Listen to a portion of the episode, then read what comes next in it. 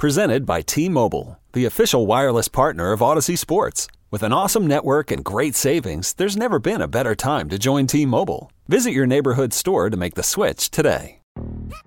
Yo, Trey. Kevin, what's up, man? You know, I've been thinking, what would have happened if the NBA never vetoes the Chris Paul trade to the Lakers and we get CP3 in the same backcourt as Kobe in LA? Well, you get a very happy Jack Nicholson for sure. And the Lakers probably win a bunch more championships. CP3 finally gets a ring or two or three, and the Kardashian empire is forever altered. What did you just say? Hey, everybody, I'm Trey Wingo. And I'm Kevin Frazier, and we're teaming up on a new weekly sports podcast from Wondery, Alternate Routes. As former Sports Center anchors and current sports obsessives, we're consumed by all the what if questions that make being a sports fan so excruciatingly fun. If you're like us, then you also live and die on the fallout from every drop pass. Or play call. Each week on Alternate Routes, we'll take a flashpoint in sports, break down what actually happened, then explore every alternate scenario and the ripple effects it would have caused. Follow Alternate Routes on the Wondery app or wherever you get your podcasts. You can listen early and ad-free right now by joining Wondery Plus. And welcome back to an episode of the Clear Jets podcast. Your host Ben Blessington and Michael Nania. Michael, we have a very special guest with us today. I've been looking forward to this one for, for a long time. And thankfully, the Jets have done their part and they've won some games to make this matchup even more meaningful. Uh, but for this podcast, we have probably the biggest Jets fan I know, DJ Bien-Aime. DJ, how you doing, man? The biggest Jet fan you know. That's kind of crazy. I'm just kidding. Former former New York Daily News beat reporter. We were only lucky enough to have him for a year, and now he's he's off. He's he's left us in the dust. ESPN covering the Texans. You are a big big Dolphins fan. That's br- bringing you on. Uh, we I'm sure we can we can talk a little uh, Sauce versus Derek Stingley in there as well. Um, but first, DJ, how you doing, man? I mean, we miss you. We really really the beat really really misses you. Uh, I'm sure, like from the fans' perspective, absolutely. I'm sure your colleagues miss you, but from the fans' perspective, we absolutely miss you on that beat. Um, but hopefully, you're you're enjoying uh, things in Houston. Yeah, no, I'm, I'm for sure enjoying things in Houston. It's been fun. Um, you know, being in Houston, it's, it's a different type of approach. Like I don't have to write every day, um, and like a lot of my coverage kind of is dictated based on whether the team is good or not. No, not not coverage, content, and like in terms of the amount of stuff I'm putting out, it's determined on how good the team is. Because with ESPN, I'm not writing for a local audience. I'm writing for a national audience. So obviously, on a national level, most people don't give a rat's. You know what about um, the Texans, um, especially right now. So I have to always, you know, have that in the back of my mind. So that's why I don't really write nearly as much as I used to. I have to consistently try to find very unique things that can bring people from outside of the Houston fan base to read the show. That's why you know I did the story Jalen Pitre with his mother, or his parents, um, because he's from the Houston area. You know, I've done other things um, like that. I was to do a story on this one player who always gives a touchdown to his, his mom, things like that. You know, um, but the team was better, I would write more football stuff. Like not better, but like more relevant. Like a really good beat, even though I wouldn't want to actually cover them. But from an ESPN perspective, as a reporter, a really hot beat would be like the Dolphins, where like, like because because of Tua, Tua is so captivating, polarizing that you're always gonna have something to write about, whether it's in the field, sometimes you know obviously the concussion thing. Granted, like you know, minus that, I mean, he's he made he, he you know he's not solidified himself as a great quarterback. He has made the Dolphins relevant in the sense that, like, you know, I don't know, like, there's, there's a bunch of teams that have better quarterbacks that aren't nearly as relevant as the Dolphins because of that one guy. So, Right. so I'm kind Tua, Tua is a young top pick, kind of looked at Right. as like this is the make or break it year for him. He was taken before Herbert, gotten off to kind of a tough start to his career, honestly. of course. To the point where like I don't you weren't the biggest uh were Nah. you you weren't two and on, were you? I was not into one on then. I'm into one on now. well, he he has looked pretty good the the first few weeks. Luckily, the Jets. I, I don't know if I want to say luckily because I'm I'm gonna say it, DJ. I think this can be a good game, and if the Jets win it, It I don't want to hear the excuses that I know are coming. The Dolphins fan base is talking, and I look, I know the Jets Jets fans talk them some shit. Like I know. Oh yeah, I talk. Dolphins fans have been talking the most amount of shit I've seen from since that Tyreek Hill move, because I remember the, the first like few days of free agency, they were kind of like getting mad. Oh yeah, it was hot. I, I remember that. And I was like, oh, let's go. The Dolphins are in shambles. And then it was like they got Armstead and they made a few. And then it was the Tyreek Hill thing over the Jets. And since then, Dolphins fans have been like basically celebrating a Super Bowl for six or seven months. And now here's the day. I mean, we this we've been looking for this matchup for for months. Not just obviously the you know little DJ right. versus us. See, we got that beef, but like Jets Dolphins, this should be a great rivalry. It's it's used to be a great rivalry. Kind of fell off a little bit during the Patriot years, and then the, the most recent years, let's be honest, hasn't really been competitive. The Dolphins have right. beaten the Jets every single time uh, since 2019. Uh, what was the last time we beat them? Like 2019. The last time the Jets beat them was 20, 2019. Yeah. Yeah. We, have. The Dolphins have won 10 of the last 12 games. yeah. 10 of the last 12. So you know, pretty sad. And that was Saleh's whole message to them to open up this year. Like, I don't know if you saw any of the clips, but he was basically talking about like, yeah, close the gap. Like that shit ends this season. Um, all right, so I guess we'll open it up with here. Um, I want to I want to preview the individual matchups and talk about what's happening with the Dolphins and yeah, of course. And, but I do want to get your thoughts. Our boy Zach, he returned last weekend. Have you had a chance to to check out some of the film? I was curious to get. Yeah, yeah, of course. Yeah, I checked it out. You know, like the first three quarters was brutal, but he turned it on in the fourth quarter.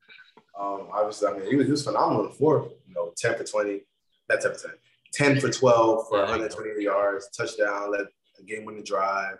Um, obviously, they don't win that if he don't if he doesn't play at that level. Um, so Zach looked good. I mean, it's so funny because I can we can all relate to um, you know that what happened last. You know, if you have a young, if you're a fan of a team with a young quarterback, we can all relate to watching, you know, your quarterback, your young quarterback lead your team on a, on a game-winning drive type ordeal, like you know, a two day in week two. Because um, Joe Flacco also did that in week, you know, what was that week two, where he led a game-winning drive, and it's fun for the moment, but it don't hit the same when a guy like you know your guy, your young quarterback, does it because he's the future.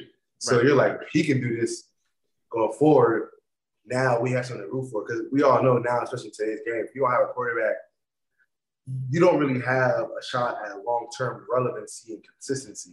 Like you might get a light in the ball for a year, maybe a year and a half, but eventually you'll come back down to earth and you'll be like the Colts eventually. Become the Colts or, you know, you know, whatever team that's trying to find that quarterback to replace whatever they had before. And you're still searching. Even the Broncos, they're, of, yeah. they're still searching you know, well, they're, they stuck, they're stuck with Russ now. Exactly. So, um, yeah. So you know, when I watched it, I was like, okay, um, this this was good. Now, obviously, he has to build on it, and now we just got to be able to see it for the majority of the game. You know, because we always get it in spurts, right? The Tennessee Tennessee game, second half. The Bucks game, that was like the majority of the game. Right. Um, the Eagles game, we got it in the first half. Right. obviously, defense kind of contributed to that in the second half, but Again, we didn't really get much in the second half. Dolphins first um, Dolphins game in Miami. You got in the first half, nothing in the second half. So I would just say um, being able to sustain that for more than just a quarter or half to be able to get that for the majority of the game. I agree with you on that, and I think you know I was talking with Ben a little bit. I mean, it's all we've really talked about this week is how Zach's been playing. Um, but when we were talking about it, I think I was maybe a little more critical of his first half than Ben has been. And you know, there were some. I drink the Kool Aid, boy. Yeah, I'm, I'm, I'm drinking the second half Kool Aid, but like I think there are still some things to clean up from that first half. And, and like you said, DJ, I think it's about getting that consistency for the four quarters. That's how you're going to be able to you know be stable and compete in games on a consistent basis. But at the same time, I think the way he finished the game is something that you know we haven't really seen from a a young Jets quarterback in recent years. I mean, you know, Flacco the comeback a couple weeks ago. Um, Fitzpatrick had the Giants game in 2015, but other than that, I mean, like legitimate comebacks by a young quarterback, we just haven't seen that. I mean, can you think of any either of you guys by Jets quarterback? Gino, baby, his rookie year, he had like six. That's true. That's true. But we're talking nine years ago. that was a while ago, guys. Hey, they wrote him off. He ain't right back though. That's true. If the Jets just stuck it out another 10 years, they would, would have their guy. He is kind of one of the rare because, like, I know we always kind of act like, oh, you want to cheer for former Jets players, but you kind of can't when they go and play for another team because like they might look make the Jets look bad or like they play for another team. But like I don't like cheering for the Seahawks, but Geno's kind of the rare example where like you legitimately can cheer for Geno because there was no chance, there was no way they could have kept him throughout the Right, last few right. years. So like you can cheer for Geno. I'm I'm happy for him, man. Um, I don't want to get too far off track. I know you guys. I know we're on the the Zach train right now. DJ, you came in with with some smoke. Maybe Michael can set this up. We had a little debate on the pod. I think the last time you were on, and maybe it was two times ago. I don't know. It was probably like last November, somewhere around there. You reported something. We were kind of debating it, and uh, I'm gonna be honest, DJ. You made us look silly because we disagree with you. And then come this year, well, Mike, I'll, I'll let you set it up. Maybe maybe you give the, set the floor up for DJ on um, what what this debate was about. Yeah, no, I, I remember the last time you were on, we were talking about Bryce Hall. We were kind of going through all the teams. How many teams would he start on? I remember I was like, he was starting this team and that team, probably half the league. And then you were saying, you know, Brandon Echols is a guy with more potential. I was like, nah, I don't really see it. But here we are. Bryce Hall is not active on game days, and Echols is their top backup corner. And in week two, he came through with a huge sequence of big plays in the red zone against the Browns. So uh, take your victory victory lap on the cornerbacks. I try to tell y'all. I try to tell you. you know what I'm saying? I try to tell y'all. Um, and it wasn't really like because Bryce was like bad or anything like that. It was just more like I just, Yeah, yeah. I, I, I like I like Echols' physical ability a little bit more, and he had a lot more dog to him um, than Bryce had. Um, based on people that I talked to, and just watching his mannerisms on the field and seeing him in practice. 'Cause remember, I, you know, I had watched his training camp. I watched a lot of their practices and things like that. But um, obviously, I knew they still had to address the position if they ever wanted to be a good defense because you know one thing that we kind of all you know all got not all because I didn't this. No, you didn't. A lot of Jet fans believe that Bryce was good, and if you just have a good D line, it doesn't really matter what your secondary is, which I had vehemently disagreed with because like there's a there's a bunch of teams that could get pressure and get a lot of sacks. Like I can look at the list right now um, from 2019 or 20, 2021. Like, did, did, did you know last year the Chicago Bears had 49 sacks last year, but quarterbacks had a pass rate of 103, threw for almost 4,000 yards, passed for 31 touchdowns. You know, so it's like you got to oh, have no, uh, D- DJ brought the receipts. Yes, yes, I, I, I- I got it. I got it all right here on my lap. Like, so yes, it's good to have, you know, it's good to have, you know, a good D line that can get pressure, but you still got to have people in the secondary that can cover. You know what I'm saying? Um, Exactly. I mean, yeah, look, Tennessee had 43 uh, sacks last year. That's like top, I think 12 or 11 last year, and they, you know, quarterbacks threw for 4,485 yards last year. So again, like you can get pressure, you can get sacks, but if you don't have a good secondary, you can scheme around that. Like that's not that's not something like horrible horrible to do because if let's say Team A has a decent uh, average offensive line but really good skill players, you all you have is a good D line, bad defensive backs. You're gonna still get torched. Yes, you may have a drive where you get a sack or get some pressures, maybe get two sacks on the drive, or maybe get one sack and then a couple of sacks a few drives later. But outside of that, if you're not getting pressure, you are getting cooked. So, you know, that's why I was like, yeah, y'all gotta, especially when Tyreek Hill went to the Dolphins, I'm like, y'all, y'all have to, you know. So I said, you know, I had tweet probably still up. Sauce and sauce in at four. Um, even though, you know, towards the end I thought y'all were gonna go at Ekwonu, but I'm glad y'all went sauce because and you know, after even y'all added DJ Reed, because in today's game, you gotta have the cornerbacks. You gotta have a good secondary.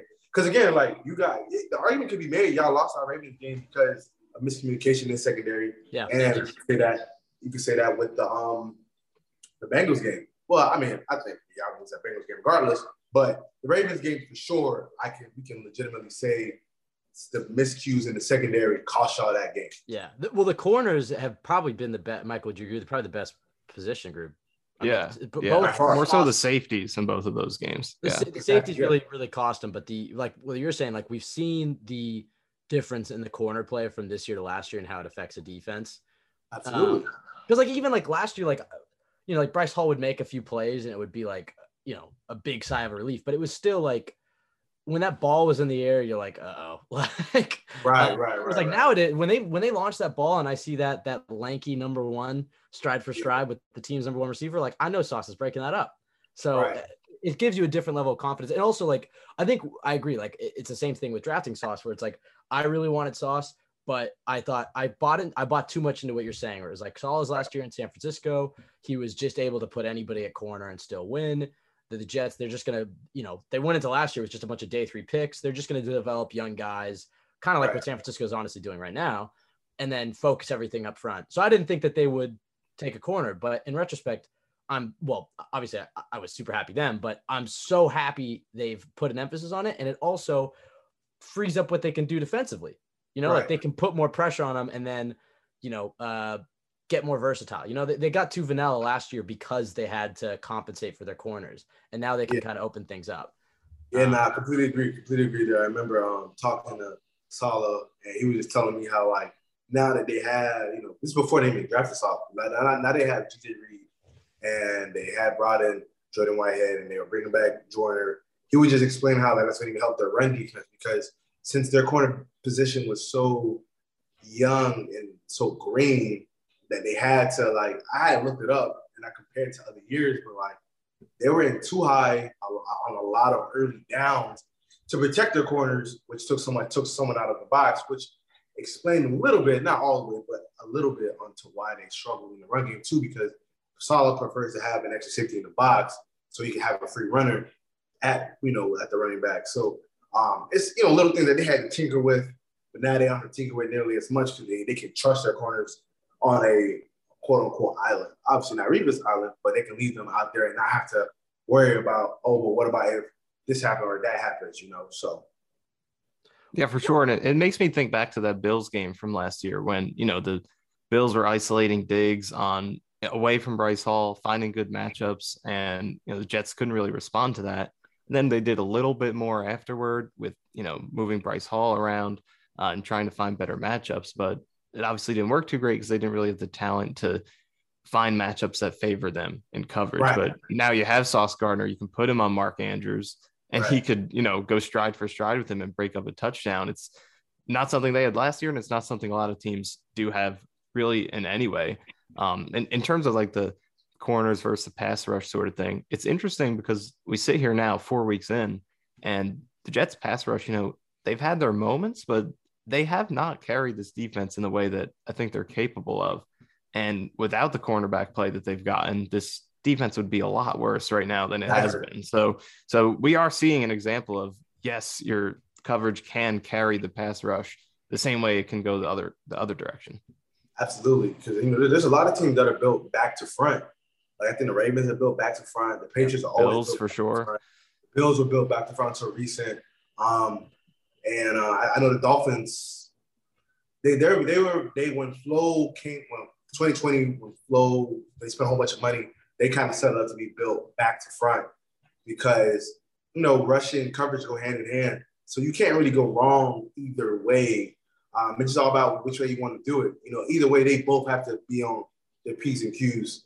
Um, but I would say it's probably 55 45 pass rush to coverage. But if it's that close, then right, you still need, you know, you still need it's not like it's they 80 to 20. Right, right, right, right, right. It's yeah. just it's yeah, you you need both, and it's okay to prioritize pass rush. But while we're on the subject of corners, you're covering the Texans. You've gotten a chance to see uh, Derek Stingley up close kind of a controversial pick to take him over Sauce. I mean, I know they got that got rolling kind of the, the week before the draft, but all the rhetoric up up until the draft, Sauce is cornerback number one. He's right. first. Stingley to the Texans. I know he's he's had uh seems like he's had a good rookie season. I did see like some tweet that was trying to credit him with like giving up like 30 catches or something. Um I, I kind of I I know that page is, is kind of bullshit. So I know right. pay too much attention to that if you're not watching the film. Um, right. I know you've got an up close look at Stingley. I don't know how much you've had a chance to, to take a look at Sauce. I'm sure you've seen some stuff. Yeah, and, and, and, then obviously in the pre-draft process, you got a chance right. to study him a lot. Um, well, what do you think if you're looking at comparing them? I know we don't have a text. So I, I, think I, I, think it's a it's a loaded question. Um, but I will say this. So I think Sauce has been better slightly, but I think that Stingley's actually do more um, because I will say Sauce's scheme is, I mean, not Sauce's, Saleh scheme. And we both, we all three of us, you know, we will dive in, we always dive into stuff like this, pay attention to stuff like this. So uh, Saleh scheme is very cornerback friendly, which gave you the impression last year that Bryce was doing a lot better than what he was doing. Not saying that, you know, that um, you know, Sauce is not doing as good as he's doing. He is. It's just that Saleh scheme elevates cornerbacks. You know what I'm saying? And that shouldn't be taken away from Sauce because it's kind of like Andy Reid's system with Patrick Mahomes. Patrick Mahomes, Andy Reid's system, it works for any quarterback.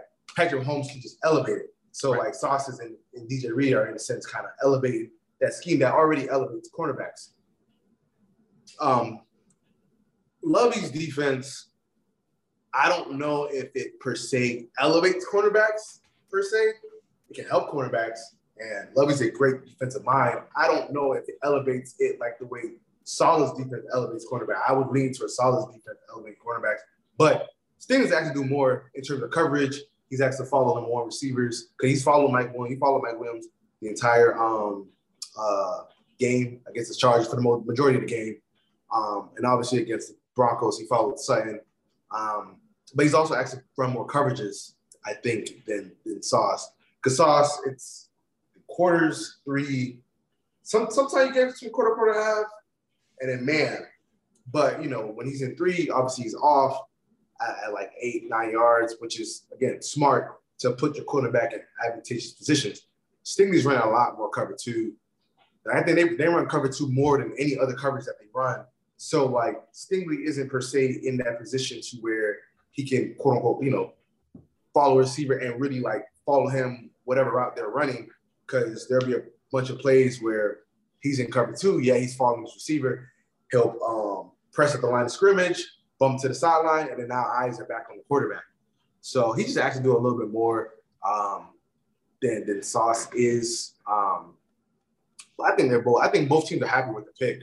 You know what I'm saying? Like Right. Stingley's still good. Like you guys know, if I don't think you're good, I'm going to. Obviously, I'm not gonna call you shitty, but I'm going to. I'm, I, am you know, I'm gonna like, um, find a way to contextualize it and put it out there that yeah, no, nah, he's not as good as what you guys think. I, I think that's.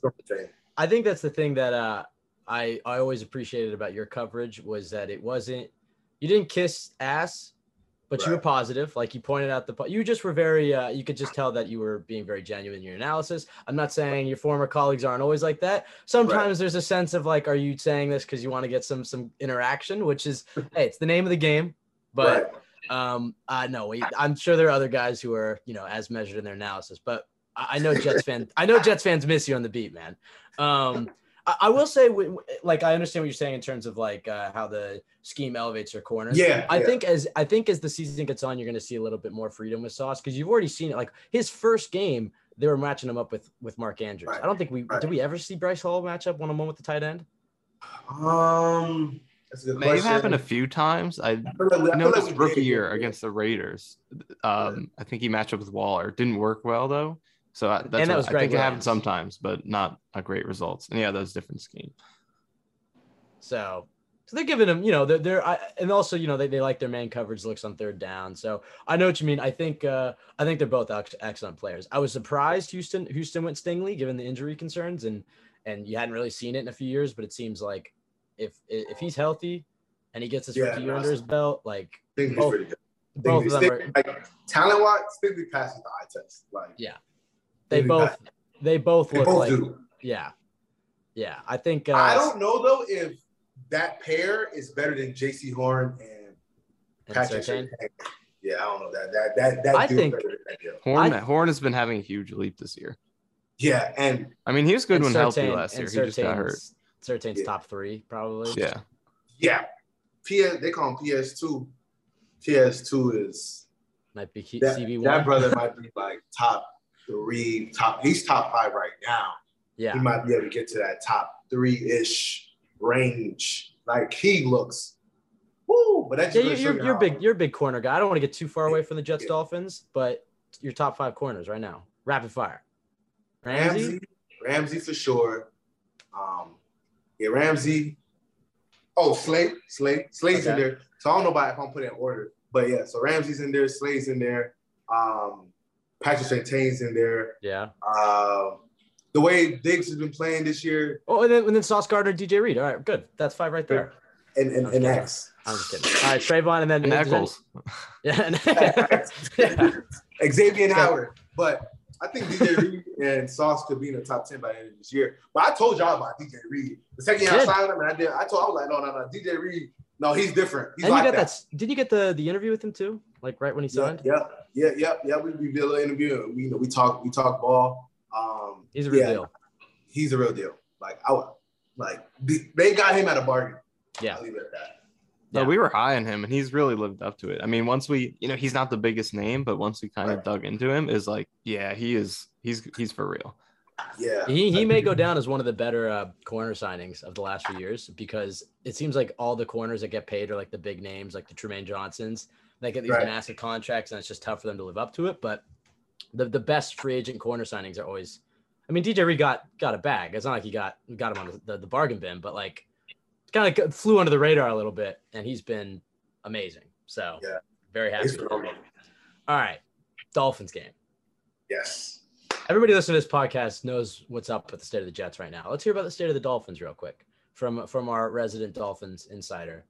Um, a lot, lot of injuries going on. I know it's it's a tough week. Dolphins fans are still pretty cocky. They're calling it. They're they're taking over MetLife, and their group has like fourteen hundred tickets. It's an eighty thousand seat stadium, and apparently it's supposed to be one of the biggest uh, biggest crowds in MetLife history this weekend.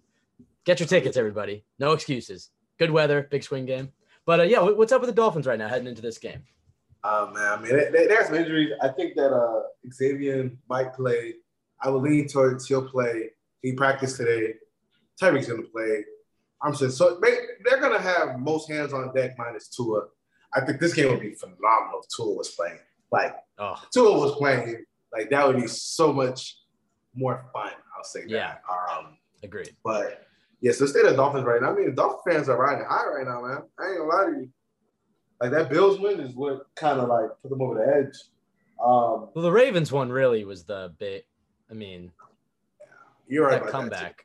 That yeah, because That, that, was when that the, was that's like, when the league woke up to the Dolphins. I feel. yeah, because it was like usually you know like my always biggest concern with Tua was wasn't like the ability. Like I feel like if you're starting for a quarterback, you can make the majority of throws. Now is he can he do like Mahomes does and Allen does and Lamar? No, but I felt like he could make the majority of the throws. There's something that he can't make, which is fine. So he just has to win with his mind a lot. My question was, can he win? Be a shootout? Can he? The other quarterback over there is one of the best quarterbacks in the league. Can you go toe to toe with him? And to see Lamar go for 319 or whatever, 100 yards rushing, four touchdowns, and Tua outplaying him, I'm like, okay, all right, now I can, all right, now you can pull me in because there's gonna be games where you have to be able to go toe to toe with that quarterback, and to see him do that, I'm like, all right, now most I think most Dolphin fans are bought in because of that because you you know that a lot of a lot of these games, if the rosters aren't matched up or even, all right, can your quarterback outplay his quarterback? You know what I'm saying? A lot of these games come down to that. I mean, it, it's not, you know, we try to simplify it to that, but in reality, like there's a lot of other variables, but a lot of it does come down to can your quarterback make plays when you need them to make plays? And he made those plays. Um, so yeah, man. So that's that's why they're riding high. But I do think this matchup is a very bad one for them because uh, I think there is a drop with, with Tua to Teddy. Like I, I genuinely believe that because um, Teddy does play it more safe. Tua doesn't play it as safe. Like Tua, like when we saw him year one and year two, he was always dinking and dunking. That's not how he played at Bama. Like he wants to like try to be a gunslinger. Granted, he don't got the arm talent to like be like that Mahomes type, Josh Allen type gunslinger, but he wants to swing it. It's just that you know he kind of needs help from his receivers to allow him to gunsling, and obviously now he has that. Teddy is more like meticulous, where he's gonna consistently take what defense is giving him and try to be efficient, play in and play out. Um, so I think this game is gonna come down to can the Jets receivers win their one on ones against the Dolphins cornerbacks? Um, because I don't think Jets gonna be able to run the ball effectively. Because the Dolphins defense apparently is actually good at stopping the run. So I've seen. I saw it in the Lamar game because, like, you know, Lamar is Lamar. But they were able to contain Joe Mixon. They were able to contain the Patriots. And the Bills obviously don't. They don't believe in running the ball. So it is what it is. But those two games, they were able to contain them. So we'll see. Uh, I think it'll come down to that. Um, and then on the Dolphins, the Dolphins side, can they get their run game going so they don't have to put too much on Teddy's shoulders? Because the O line, even though yeah, you do have Armstead, and Armstead is playing like a top three left tackle right now. I ain't gonna lie. The rest of the O line is If he stays healthy, if he stays healthy. Oh no, yeah, I mean, yeah, that's true, that's true. But you know, the rest of the line is what the center spot is cool, but left guard is problematic with Eichenberg. Right guard is fine, but you have Greg Little at, at right right tackle, who is you know he is what he is. Who would have thought that?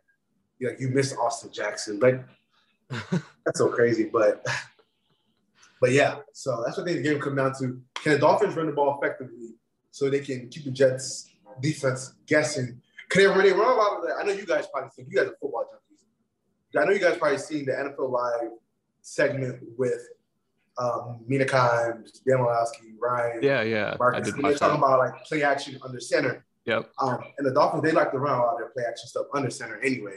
So, um, you know, if they can get the run game going, then now that kind of can keep the Jets defense off balance. Um, and then obviously on the Jet side, can their skill players win against the Dolphins skill players? So yeah, and, and on that subject with the the Jets weapons, I wanted to ask you about what's kind of going on with the secondary because you know I, I was looking at some of the numbers for yeah. Miami's pass defense and you know the yeah. 31st right now in terms of pass yards, and I was looking at Howard yeah. and he's given up some big numbers this year. So what are your thoughts on how that pass defense has played, and specifically Howard? Is he kind of going through a rough patch right now? Is that a little misleading? Uh, what's going on with him? So yeah, I always watch rewatch the Dolphins games because why not? Um, I'm a nerd. Um, so I think week one, obviously we're good. So I think two, three, four, they played elite quarterbacks, and that's usually what happens. Well, is Burrow elite? Well, I'll put Burrow, Burrow in a very good yeah. category. I won't put him elite. But anyway, they, they play really good quarterbacks, good to elite quarterbacks, and I think that had something to do with it. I also um, the Bills game, I think that was more scheme that the game plan. All right, we're gonna let them dink and dunk let to march up and down the field, but the red zone, we're to tighten up. That's what they did. Granted, if Josh Allen was to skip that one pass in the end zone, maybe we're having a complete different discussion or, you know, whatever. The Ravens game, though, they just got they just got toe up. I ain't gonna lie. I think uh, Josh Boyer didn't um, he ran the same game plan that they did against them on Thursday night football, and the Ravens were prepared for it. And then but they made the adjustments in the second half. I think the Ravens only scored I believe, 10 points in the second half. You know what I'm saying? Cause it was, it was yeah, it was 10 points in the second half. So I think it was just more of that. Um, Howard, sometimes he starts slow. Like last year, he started slow, then he turned on towards the end. Um, the year he was in the defensive player of the year competition, he kind of started a little slow. So that's kind of par for the course. Um, and I do think against the Bengals, they were like their plan was working. Then Howard got hurt after that. You know, he, he got pulled after that touchdown. Um, but they were in it you know what I'm saying? Because they, they're more of an opportunistic type defense. Like yards per, like the advanced play-by-play stuff and yards per attempt. Like they're gonna be, it's gonna be a little explosive because they're an aggressive defense. But um, they do have to pick it up. I will say that they gotta pick it up. The D line gotta be gotta be better. Um, because I think Phillips only has one sack. Ogbah, I don't even know if he has a sack yet. They only have one interception, so they gotta be better. I think some of that was just the defense that they were, the offenses that they're playing. Um, so we'll see, but they got to pick it up because, uh, you know, Dolphins can't run the ball really well right now. Uh, and if you don't get the defense right, you know, when, we get down to like December football, you're to end up in a situation that you want to be in. Actually, to throw the ball 40 times. Because no quarterback that time of the year needs to be doing that anyway try to make it like even Josh Allen Mahomes, like, yeah, that's great, but like you still want to be balanced because the weather, things like that. And it's so easy to defend the team when you know all they're gonna do is pass. It's a lot easier. Yeah. Uh, we we knew that in the first three weeks when Joe Flacco was throwing 50 passes a game. Yeah. I'm, so, I'm, I'm so glad we don't have to see those graphics anymore on Twitter every week from the NFL count. Look at all these young studs, top five in passing yards. And there's Flacco next to Herbert. Hey, I don't mind um, seeing a Jets QB in those those graphics though. It was it was cool to just see the Jets logo up there. I'm not gonna lie, but I wish it was someone else. But uh, always. But speaking of that passing game with the Jets right now, I'm sure you're aware that the Jets are in complete shambles with the injuries at the tackle position. So. Yes. There's going to be a rough situation this week. We still don't know 100% sure what's going to be going on. Is Duane Brown starting? Is AVT it, sound, it sounds like it sounds like Brown might. Sounds like a legit possibility. He said he's good to go. So is that going to happen? AVT going back to right guard? Is he going to go to right tackle? Um, however it plays out, it's a shaky situation. So this Dolphins pass rush um, got a lot of talent.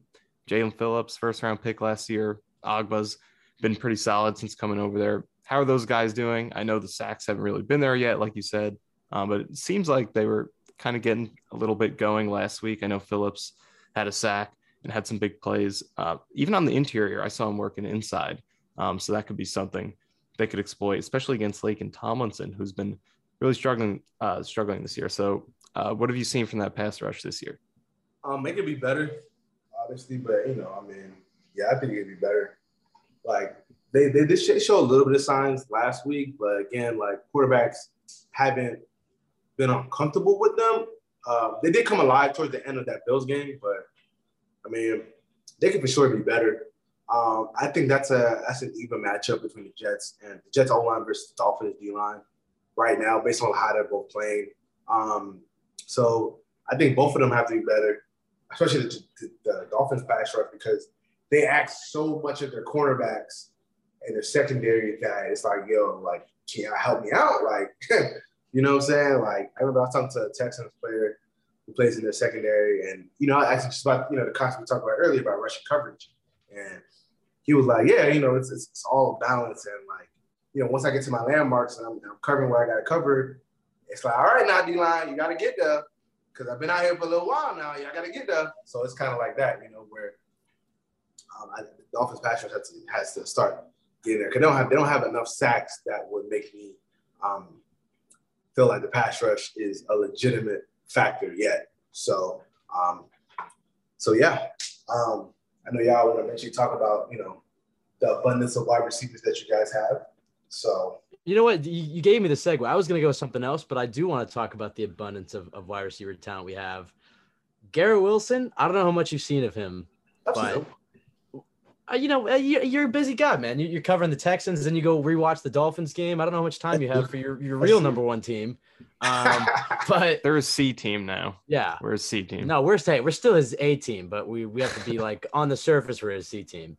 Um, but Garrett Wilson, I mean, obviously you saw it in that Browns game, is the real deal, and you've seen it uh, other in other games too, and plenty flat, uh, plenty of flashes. But him and Elijah Moore together, the Jets have been using him interestingly, like you know, clearly right now they prefer to keep more of that X position and, and putting Wilson in the slot um, for whatever reason, even though it seems like at some point they might make that switch to have Wilson be more of the X and, and more uh, as the slot. But uh, what have you seen from these uh, from these Jets receivers? You know, is this and, and the weapons as a whole? Like obviously they brought in Breece Hall, Michael Carter's back. The tight ends have been uh, all right. Conklin at least is providing like a viable receiving option.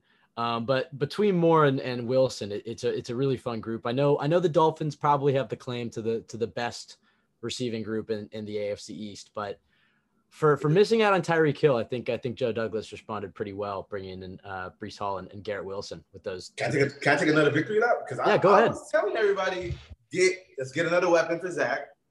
Period. Like let's get another weapon for Zach. Prayer point blank. Like get out of here with this Linderbaum talk. Like, you know what I'm saying? Kyle like, Hamilton.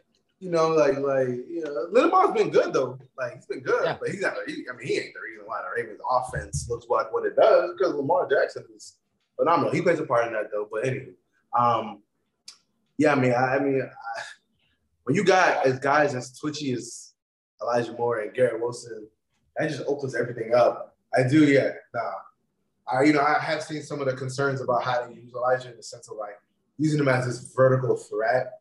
Um, Elijah can win vertically, but again, like Elijah's game is Antonio Brown ish, Christian Kirk ish, um, where like yeah, I can win vertically, but where I where I do most of my damage is intermediate, short game, right? And yeah. let me you know let me do the rest. Right. You know what I'm saying? Um, that's where you know that's what his game is. His game is similar. I think Waddle's a little more explosive, but I think it's similar to that. Like the Dolphins don't ask Waddle to run all these vertical. Um, he, he'll do it. Don't get me wrong. But like there, you know, I know you guys mentioned those, there were plays where like Joe Flacco was throwing like a go route on like fourth and whatever to like Elijah Moore Right. wasn't even winning, you know, winning in that situation, throwing like a 50 50 jump ball instead of having him run something else. Um, but you know, again, like they're very, they're always high on Elijah. Like they know Elijah, what Elijah can do.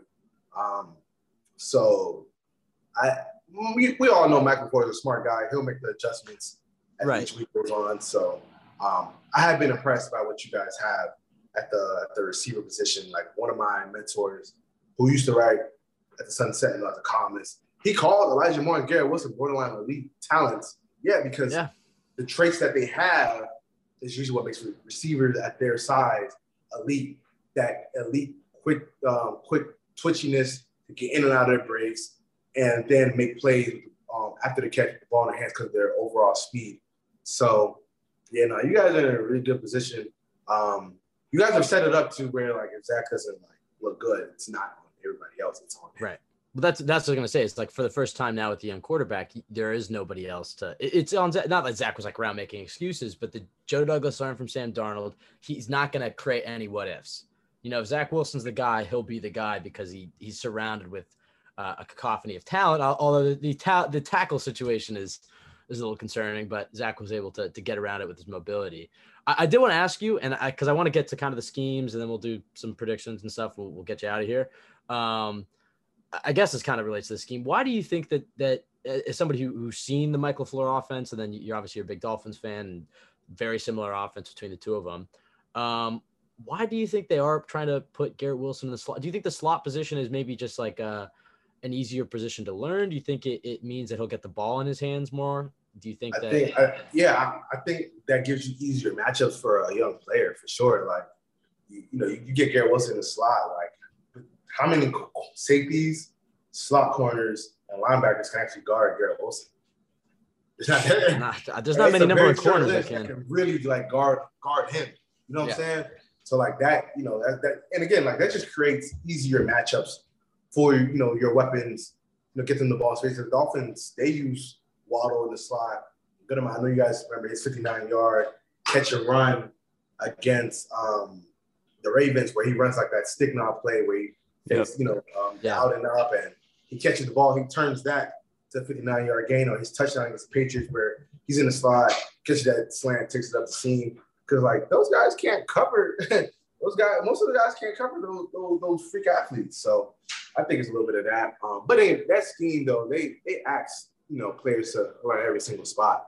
Um, so that that's kind of that. Um, it's funny like they do come to the same like system, but they do run like like if you watch the Jets offense and you watch the Dolphins offense, they're running basically they're running different. They're attacking you in different ways. How? Like, um, it feels like the Dolphins are trying to at every moment use their speed to their advantage. That's why they have some. Granted, Yeah. the Jets use a lot of motion Go too, but the Dolphins use OD motion. Like it is crazy, and they mix a little bit of like Tua's RPO. I don't want to use brilliance, but from everybody that I've heard, Right. everybody talking to, like Tua's like a RPO master. So they mix some of that too. Where so like it seems like they built their offense around Tua, where like Jets have obviously built their offense.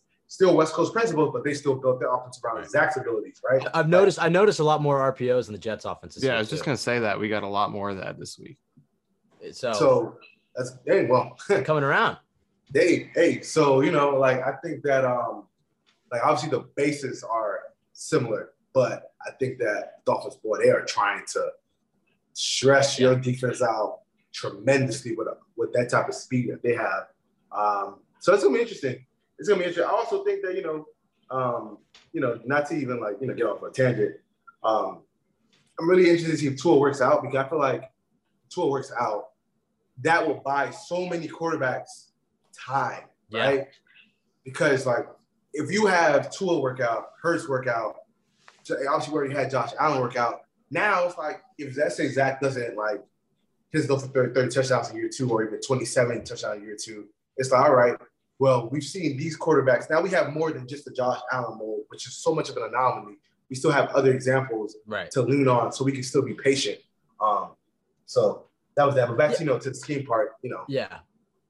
um, Yeah. I, I, I was gonna follow you on that tangent, but we'll, Go we'll ahead, go ahead. No, well, go ahead, go ahead, okay. I was gonna follow you just because it's like you know, uh, even Zach had a great fourth quarter against the Steelers, and I'm ecstatic about that. And I think he saw legitimate growth from his his yeah. rookie season. Like how much quieter his feet were. He looked just so much calmer, more confident, in control of the offense. Ball placement looked good. He was throwing a good ball all day. I know he, he missed a few throws, but like just in terms of the zip on the ball, the arm angles, like I mean, he looked legitimately great. But he's not going to be perfect this year. He's going to have another bad game. He's going to have uh, more bad games. It's not. Right. He's not a finished product or anything. So right, exactly. that fourth quarter win is exact. Go watch Josh Allen's second season. You know what Josh Allen's debut in his sophomore year was? It was the uh, it was the first game of Adam Gase's Jets tenure yeah, with Le'Veon Bell, and and it, Josh Allen had like five turnovers in that game, and so but then they they won it. They won it in the fourth quarter, and and so Josh Allen a lot of those games, those up and down games, and then he would get hot in the fourth quarter, or maybe he wouldn't.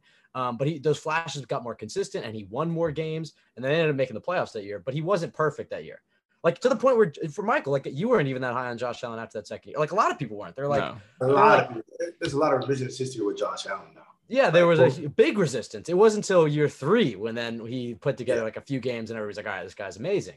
So right. it's it's the same thing with Tua. It's the same with Zach. Like, yeah, these guys are don't get the, the amount of time that they need. Like Zach hasn't even played a full rookie season, just game wise. What does he yeah. play? Like 14 games in the NFL? Yeah, 14. Yep. It's like that's a guy. Just, yeah, he's finished reps. like 13, maybe. Yeah, and then how many of those and how many of those games were with like legitimate NFL talent around him? Uh, Half of them. Not, not that, that, Bills game at the end. Hell no. yeah, the Bucs. With uh, how many games did he have with Carter, Moore, and Davis last year? Uh, probably uh, three or four, right? Probably at the first five games. Um, but I know Moore missed the Titans game. He missed the Titans game, but I mean, he, yeah. he had he had his weapons, but yeah, towards the end, towards the end, towards the end, Braxton Berrios was number one. Yeah, exactly. Yeah, yeah. So, you're right, right about that. Um, but I, I, I, quickly want to follow your yeah, point, Ben, about Allen's second year because I think that's such an important part of that second year because he did, you know, make a big leap, but he still wasn't quite there in terms of, you know, is he as consistent as we want him to be, as productive?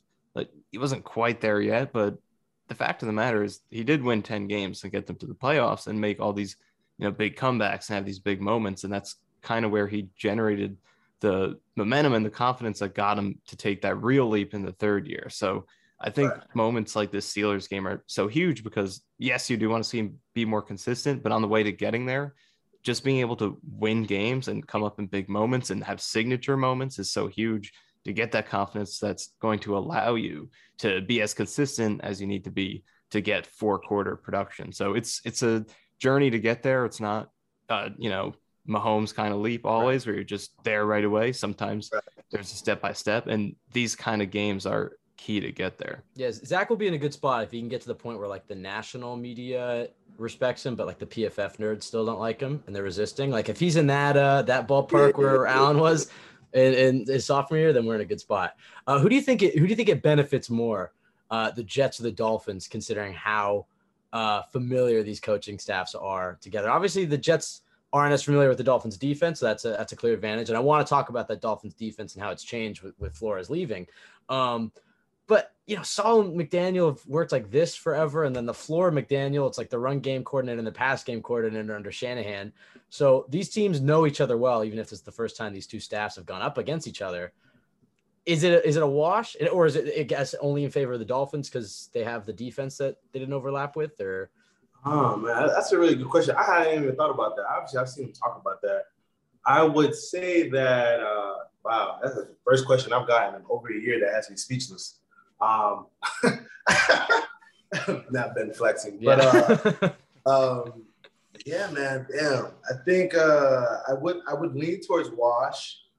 I would lean towards Wash um, because it's still like their own thing, right? Where like, right. Um, yeah, Saleh's defense was his defense. Um, but Jeff Ulbrich still calls the plays. You know, right. like he's, he's calling the plays. So he has his own spin on it, right? Where Mike LaFleur was and um, you know, offensive coordinator, when he was a pass game coordinator, he still had his own spin and his own thoughts. And Mike right. Mike McDaniel was his was the OC. He granted like he didn't really call plays like that, you know, with with uh with San Fran. That was really more Kyle, but Mike McDaniel still had his own flavor that you know he helped Kyle with, and now he's his own play caller. So this is gonna be some some little things. So um, in terms of tendencies, I guess maybe you can lean towards the Dolphins in the sense because like Mike McDaniel has seen Saleh call plays and but yeah, again, went up, went up again in practice though. But like, yeah, but it's still. Yeah, so I yeah, so, so it's like it, it, might be a wash in my it might be a wash in my opinion because again, you also got to think about the personnel, right? Like, yeah, that also plays a very very big factor because the way Saleh calls defenses in San Fran, he can't call it the way he calls it in New York because he doesn't have Buckner, he doesn't have that's true. You know what hey, I'm saying? Hey, hey, hey, um, hey, hey, we got Quinnen, we got Carl. I got Quinnen though. I got Quinnen. Quinnen is playing at a very high level but y'all don't have a Nick Bosa. Yeah, I think we can say that. Carl, and, Carl's wow. Carl's good, but he, you're right. He had he's not Nick Bosa right now. But hey, he's he, sometimes with Achilles injuries, like it could be middle of the year, and he might. Uh, he still has two sacks. Like he's still getting tons of pressures. Like yeah. You got, I mean, he's not. I, uh, I look at he's not, Trey Hendrickson. He's not Trey Hendrickson. He's not Trey Hendrickson, but yeah. Oh wow, he's throwing that type of shade. Okay. Uh, I think, uh, yeah, I think. Uh, look, uh, Carl has been. Michael, what have you thought about Carl's first first four games? Have you been? I mean, he has two sacks and tons of tons of pressures, but like there is a sense of maybe being kind of underwhelmed. I think we're just kind of underwhelmed by the D line. Carl well. is who he is, though. Carl can get you pressures and he'll get you a sack here and there. His, right. his game is to get you pressures. His game, yeah, right? He's never been a big yeah. finisher. His, his game kind of allows you know other people to eat, right? Because like he's going to get pressure, so he's going to cause other people. So if he's coming on the edge and he's getting pressure, he's driving the offensive lineman back because his his pass rush move, we know kind of know what his pass rush move is. Um, so he's basically trying to like now I don't only only bull rush, but he's trying to win through power. Um, so when that's happening, okay, that quarterback can step up, but who's he stepping up into? Now he's stepping right. into Quinnen. So at Quinnen or into Rankins, you know, thing like that. So it's, it's a little thing that Carl has a lot of value question is, do you guys bring if he let's say finishes six sacks, do you guys bring him back for 15 million a year? That's that, that's a whole different discussion. But um, I mean, Carl's been good. Carl, Carl's been fine. Um, but back to your main point. Yeah. Um, the personnel is so much different, you know, like yeah. Mike McDaniel wasn't calling plays with a below average ish offensive line with like outstanding wide receivers. You know what I'm saying? Like right. And then like Teddy Bridgewater is like a different. The, the offense is gonna look odd. Teddy even said that this week where he was like he went into that Thursday night game and tried to beat Tua because the whole game plan is what they've been doing. Right. And I think that'll be very interesting to see. And part of the right. reason I may be worried about this game as a Jets fan is like, all right, Teddy's gonna have 10 days. McDaniel, uh, I, I like him. I, I hate that he's a Dolphins coach. I like him. Uh, yeah. He's a smart guy and right. he's got 10 days to scheme with Teddy, who's not a he's no slouch. He's probably probably the best backup in the league, right? I mean, at least yeah, one of the best. Yeah, I, I would say so. And so, you know, this game plan will probably be a little bit more in Teddy's ballpark of like, okay, let's go attack the Jets underneath. And specifically, let's just go attack CJ Mosley. You know, let's go mm. attack this this this this, this linebacking corps and coverage. Mm. They don't have Quincy Williams. Kwon has been great. Uh, mm-hmm. and and Mosley is still obviously the leader of this team, and he, he's he's good in run rundowns. It does seem like he's maybe lost a step a little bit, um, mm-hmm. but it's again it's early to say that those type of things, and he's still a good player. But I think that Teddy Bridgewater, and Mike McDaniel are going to pick on C.J. Mosley. So how do you see? Uh, how do you see? Let's start with the Dolphins, offensively and defensively. How do you see them trying to attack the Jets, and then we'll we'll turn it and talk about how the Jets might be able to attack some of the Dolphins' weaknesses. I think yeah, it's going to be some of that uh, underneath stuff that you, that, that you mentioned. Right now, I'm trying to pull up TruMedia. I forgot the login though. I, am I'm, I'm great at stalling for Michael when he looks at stats. I can, I can stall for you. You know, so I think um, because I was talking to Daniel Oyefusi, who's the, um, who is the the Miami Herald's um, Dolphin beat reporter, and he was mentioning to me how like the Jets run a lot of quarters. So I think it'll be a situation where um, you know, underneath, underneath, underneath. Now they try to go over the top, get um, Tyreek Hill or Jaylen Waddle matched up on um, Joyner or Whitehead and try to take, you know, take that shot over the top. I mean, we saw the Steelers try that with Claypool. Um, obviously, I think, I think Jordan made a ph- phenomenal play, and Whitehead came, you know, came through with the interception. Uh, I don't even blame Claypool for too much of that. To be honest, I mean, yeah, he could have made the play, but like sometimes defensive players they make good plays. So I think it's going to be like again, it's like trying to get that ground game going, so so their play action game can really eat. Because that's what they really want to. That's what they really want to get you out is being able to um to be able to um play off play off of play action. Like I know we talk a lot about that. A lot of teams, you know, want to do that, but like not legit. Like Jets are like that. Dolphins are like that. Like they can get their ground game going. Patriots like that. They get their ground game going and they play action because they all want to make everything mirror each other. Um, you know, when you're under center, be able to run the stretch thing, stretch plays, inside zone, power, bootlegs, play action, make it all look the same, but still be able to be extremely effective, keeping defense off balance. So I think there's gonna be a lot of underneath stuff, and then eventually so we can take those, those over the top shots um, to a Tyreek Hill, to Jaylen Waddle. So does does, Ty, does, does, does, uh, does Teddy Bridgewater have the arm to hit him? Because I do, I, if if Tua's playing, the Jets are coming out in tons of quarters coverage, and they're going to basically say like, let's just limit the explosives. They're going to get yards. We'll tighten up in the red zone. Exactly what you were saying earlier. Um, but with Teddy, I do wonder if they say, you know what, we've got a great corner room, and we trust our corners. We these receivers are playing injured. Let's play underneath. Let's let's make Teddy beat us deep. Do you think there's a chance the Jets do that? And are you confident Teddy can beat him deep, especially with the type of receivers he has? I mean, he doesn't have to He's got to get it in their, their zip code, and he, you know, Tyreek's you know, gonna make a play. You know, Teddy has the longest air yard completion of the year at 61. Like that, that I didn't know that. I did. That was a, that was in the air for 61 yards. And how many seconds? that's a really good question. I think I, that's a really good point. Not to go off on another tangent, but it's a podcast, so we're gonna do tangents. That's yeah, a really good, oh, I'm only being conscious of the time because I know you're a busy man, but we can be here oh, all day. I'm, I'm, I'm, I'm, chilling, man. I'm chilling. I probably I might take me a nap. Uh, Oh, okay. I'm, I'm not nearly as busy um, at ESPN as I was. I used to be at the Daily News, but that's because they don't like to write as much. But I think the mouth, like, like how long it's in the air means a lot too. Like, yeah, like yeah, most quarterbacks can throw it 60 yards. Is okay. How long does it sit in the air for 60 yards? You know what I'm saying? Like, yeah. like that's kind of what makes Zach Wilson's uh, well, arms talent pretty good because he can zip it through along exactly. with getting you know the distance along with the ball velocity. Exactly. And I've actually seen that from Tua too, where it's like I know he doesn't I know he gets people shit on his arm talent a lot, but he does he throws a ball he, the zip that he puts on the ball is great. So he's able yeah. to get it there fast.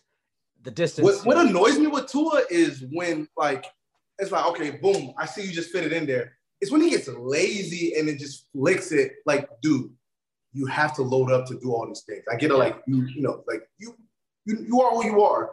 You can make some of these throws, but you have to mechanically be sound to yep. make these throws. Zach, you just can't. That's something Zach can learn too.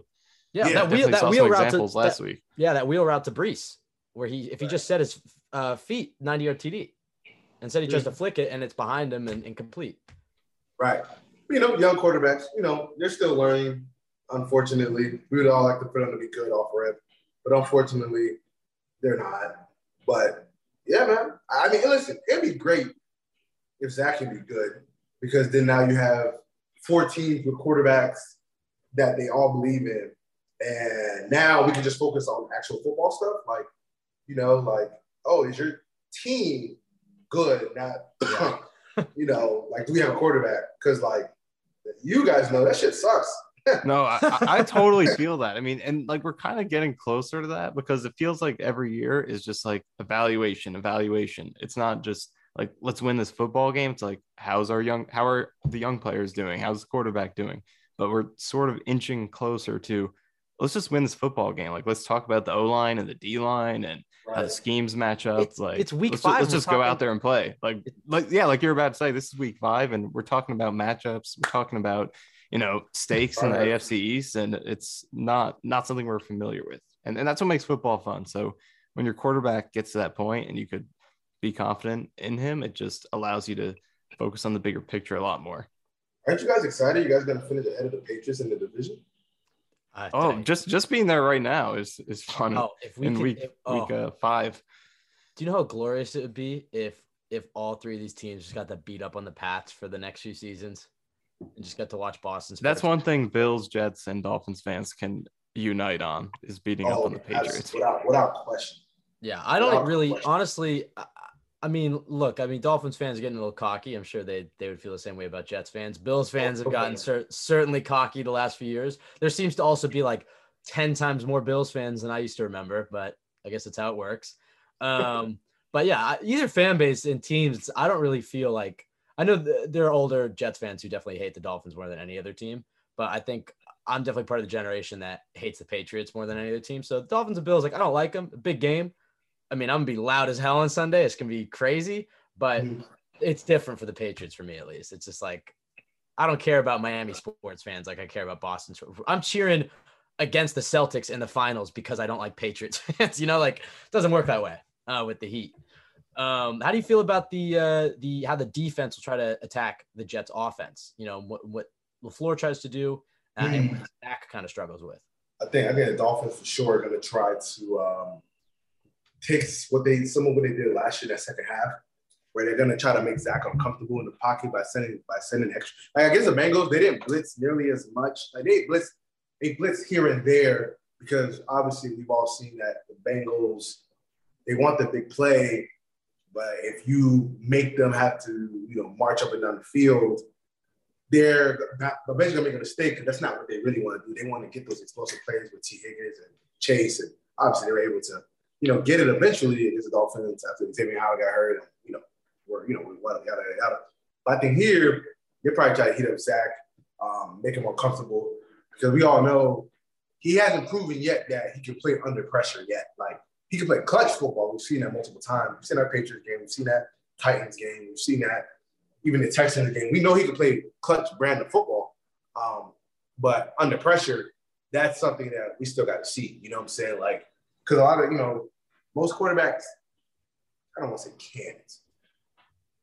Um, but that's one something that Zach is still working with is being able to play when the pocket's muddy and you still got to find those passing lanes and find that arm angle to still get the ball out on time and accurately, things like that. So I think um, that's how they'll for sure approach them. But I think a lot of Dolphins better not um, be just leaving their corners one on one with Garrett Wilson and, and, and Elijah Moore. No, and, nah, and Corey, that, uh, that, that'd be kind of stupid. You got away with it last year because it was freaking Denzel Mims and Keelan Cole and Braxton Berrios Jeff Smith. There.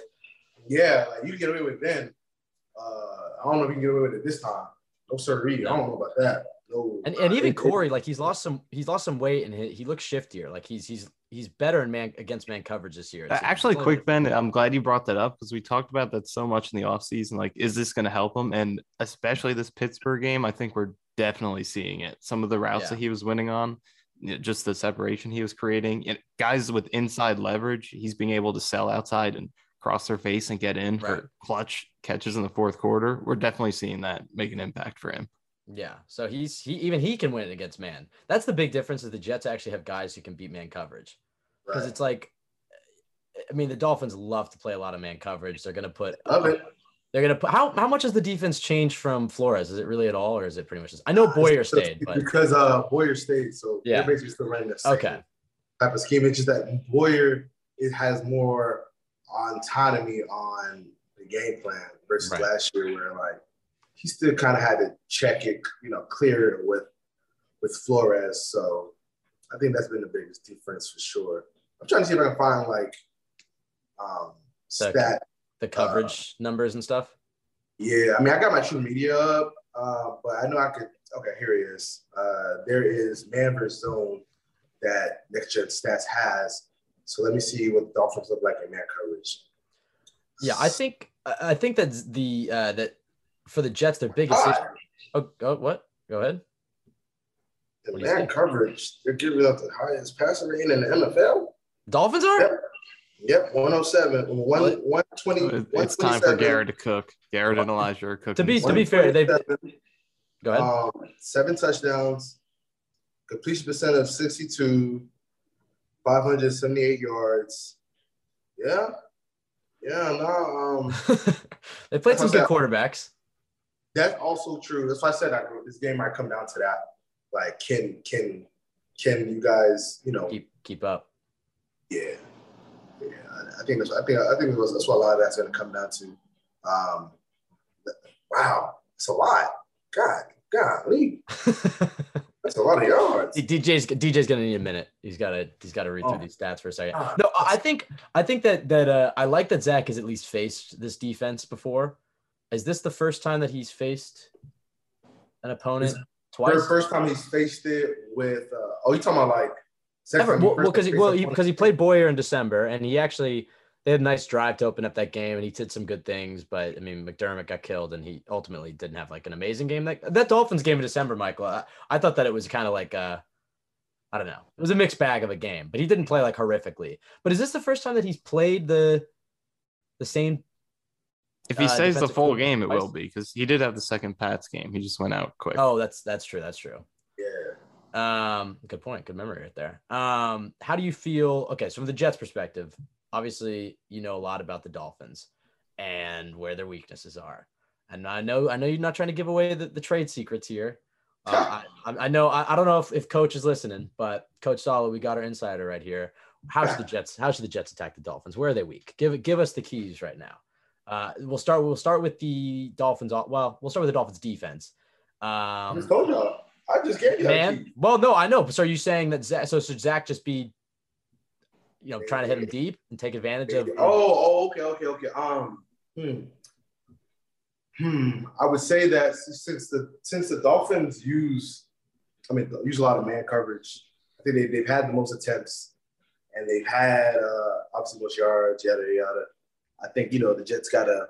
I know they use a lot of motion, so that also makes it easier for Zach. Because motion, one thing motion does is cause everybody to communicate, and it kind of declares what coverage they're in. That's why I, I find it so perplexing that Pep Hamilton with a young quarterback doesn't use much motion. It's No, like, it's crazy. bro, you have Davis Mills, not Justin Herbert or, or Andrew Luck. Like, Every you- team, every team should just have motion every play.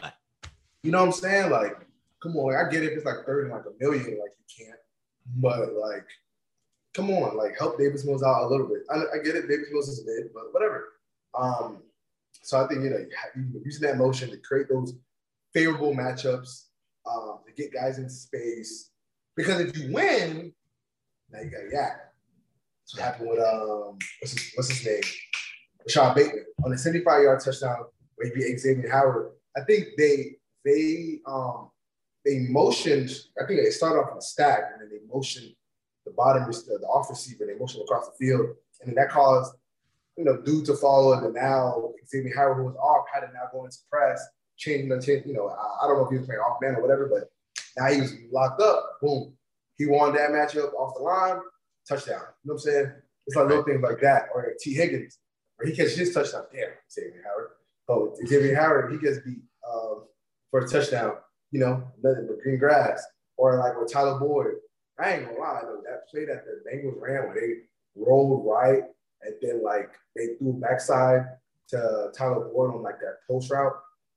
Um, because it was clear that uh, Holland, they were kind of like doubling Holland. They're bracketing, um, no, they're bracketing Boyd. Um, it's just that when they rolled right, they knew that what's his name, uh, Hollins was going to be over the top, and he was kind of sh- shading left because Burrow, Burrow was rolling right, and then since Tyler Boyd already beat his man, when he went right and how you know Hollins was shading, boom, cut left. So basically like a corner post, or he's wide open and almost gets into the touchdown. But it's like things like that where you're going to have the opportunities to win down the field in immediate game. You just have to sometimes want those big plays, scheme it up and, and create those is- isolation matchups and say, my guy's better than your guy. Let's go in, And you'll get those explosive plays. Because Dolphins defense can be had. Like, you know, they, they can be had. So um, that's what I would say in, in all honesty is to um, to do that. Uh, Michael Ford, if you're listening, um, if this works, hire me. If not, hire me. Uh, well, hey, you had a, you had a whole year in that building. You could have made you, you. I mean, you're still in an NFL building. You make some connections, DJ. You Yeah. see you on, a, So on the sideline in like 15 years. Nah, no shot. I, I wouldn't mind working with an NFL team, but I was like in the front office, Right. so capacity, like Hey, hey, players. somebody that takes you out of the Jets this offseason, you you honestly kind of deserve it. shit, you know what I'm saying? I, I wouldn't mind doing that, but coaching, like if I were to coach, I probably want to be like, had to pick, probably you know be like a play designer or something. right. That seems stressful but fun, but. Coaching that seems kind of Yeah, definitely seems more. I I mean, hey, I think Woody Johnson pays attention to us because we put the white jersey, black pants Believe it or combination not, into the rotation. because From of what I've us heard- tweeting it last year. From what I've heard, Woody pays attention to Twitter. From what I've heard, like He definitely does. a lot of attention to Twitter, like a lot. Like I'll I- tell you you, know- guys more when we stop recording. Okay, he pays a lot of attention. I can't, I can't say this on air, I but get yeah. I get it. Yeah, I think uh I th- you know I'll give I'll give I'll give uh Woody some credit because I think when he came back, um you know after he, he served as the UK ambassador, like I think he's put a real emphasis on trying to establish a better relationship with the fans.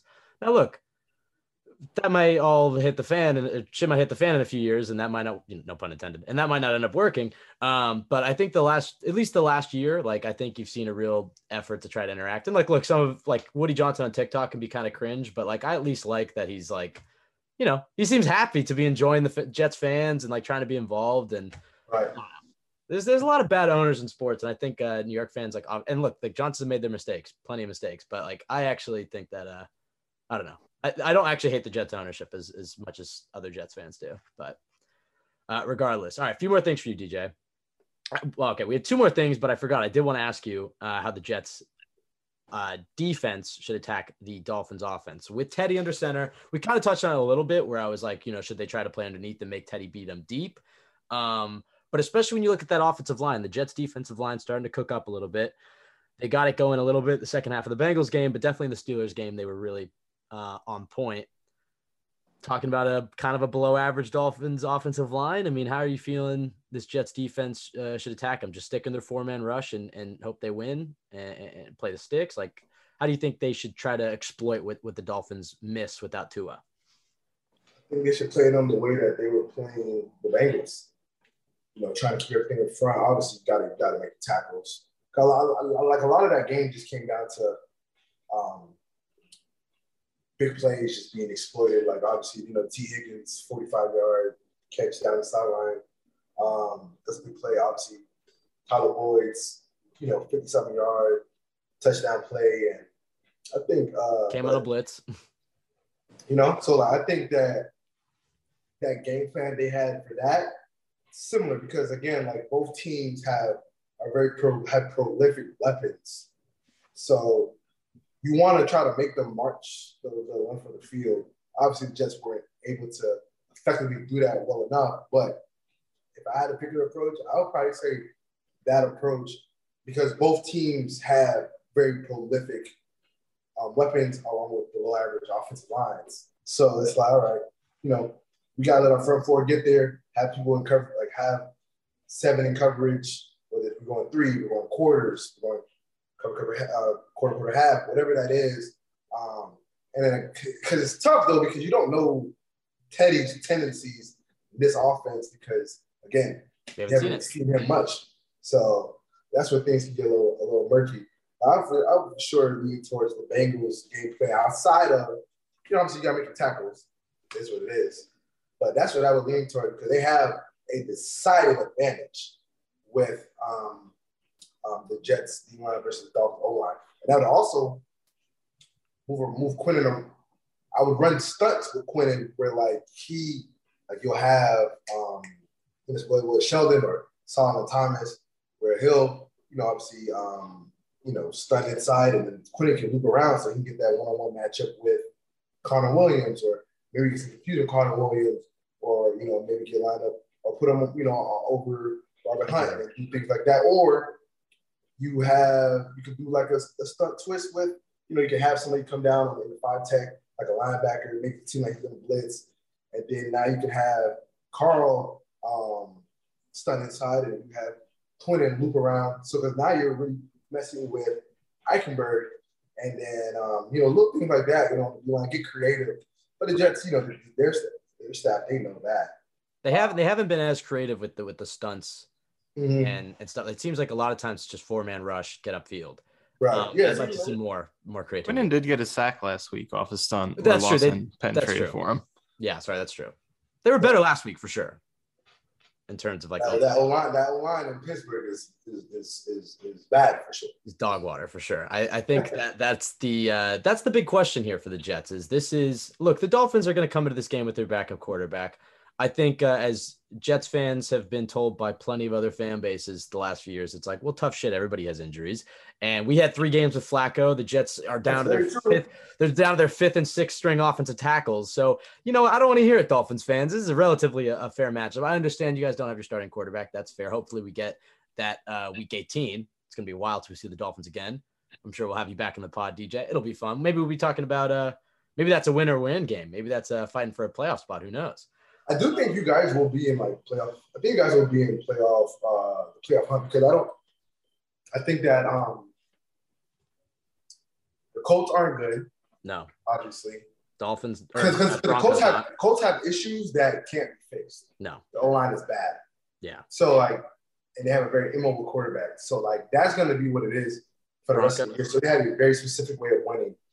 I think that the Chargers are not a good team. I think that they have talent, but they don't have the coaching. Based on you know, I mean, I talk to people. I, I talk to people actually on that team that actually don't believe in Interesting. All right.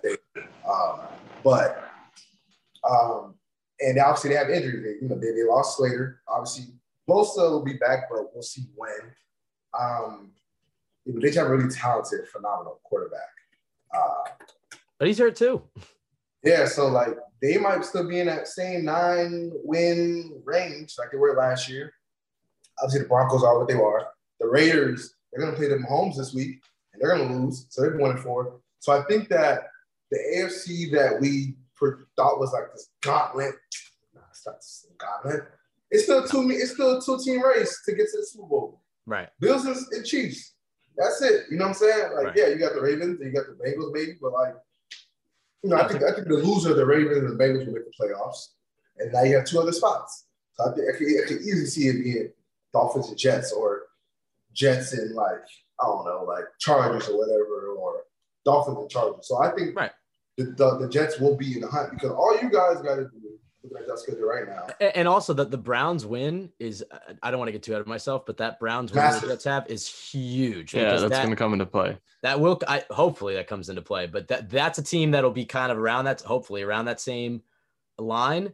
And then Watson will come back, so he'll get a big a bit of a push. But if if the Jets can just tie with them, they'll beat them. So And also on uh, that note, that- how about that Jacksonville game? I don't know. Potential stakes near the end of the oh, season. it's gonna be a lot. It's gonna be a lot of Oh, that's that true.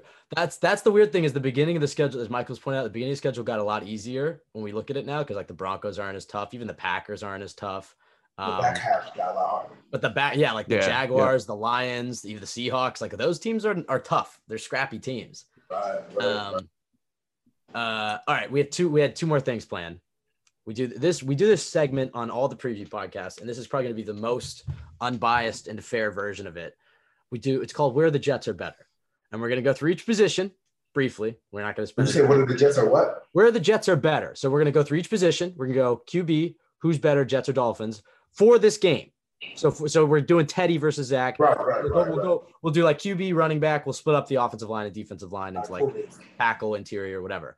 Um, and as I said, yeah, like we've tried to be fair, but I'm sure we've had some listeners who are like, I mean, I don't know how many non-Jets fan listeners we have, but like sometimes it's like, all right, Jets again, and then the Jets again. It's like, all right, maybe we got to be a little bit more balanced here. But, all I right, think we do a good job. yeah, you We know, I was kind like, we try to adjust it yeah, down a little bit. yeah, we try to try to be kind of more negative. All right, QB.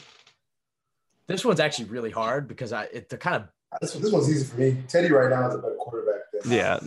I, I think we're being fair. You have to give it to Teddy until Zach proves it fourth quarter because he's All right. probably like an average starting quarterback. That's true. The only note here, and I guess you could make this note for any position, but especially here, it's like Zach certainly has the higher ceiling and could very well, you know, blow Teddy out of the water on Sunday. But I agree that Teddy's been much more consistent. I think you're going to see a much better Teddy than we saw on Thursday. And I'm actually really worried about how McDaniel will adjust it. I think you're going to see a different Dolphins offense, like a very different Dolphins offense on Sunday. And I think the Jets adjustments are going to have to be huge because it's it's not going to look the same. I, I when they signed Teddy, I was like, that's actually a perfect uh, because I was thinking of like what what I thought the Jet the Lafleur McDaniel offense would look like. I was like, oh, Teddy's a perfect QB for that system. Like you saw the Mike White game, just a guy who can find the spots in the zone. You know, like make those Right. decisions quick, manage the game. You know, trust your defense, and I think that's what the Dolphins are going to try to do. So Jets better be ready. All right, running back. I, this is Jets for me. pretty obvious. Yes, without question. Yeah, yeah. All right, receiver. I have to go to Dolphins. That's Yep. not really, uh, it's not really an argument. Tight end. I mean, I'm a good. with Gesicki Uh, kind of probably taking gonna the push. back I'm seat this year. I'm probably gonna push because like, um, Tyler Conklin is a much better blocker than Mike Gesicki. Yeah. Obviously, Conklin is a better receiver, but like, they, they both kind of offset each other. But I think Conklin is closer in receiving to Gesicki than Gesicki Yeah, is in blocking. yeah, yeah, yeah, yeah. And and also Uzomah, Uzomah hasn't done too much, and he actually did miss a few blocks against uh, Pittsburgh. But he's not a com- he's not a bum at, at, at blocking or receiving, and so he's at least added.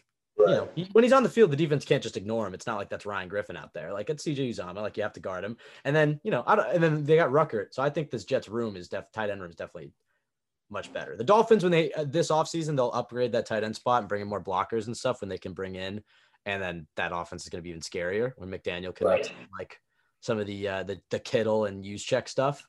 Right. Um, but I think for right now, I'm gonna go. I would say tight end for the Jets. Um, Michael, what did you say? He's a lot. Um,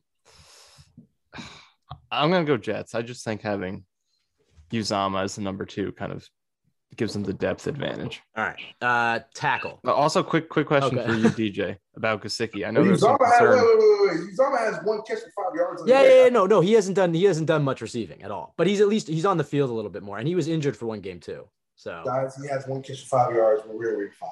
Can't yeah, so, so, like, you know.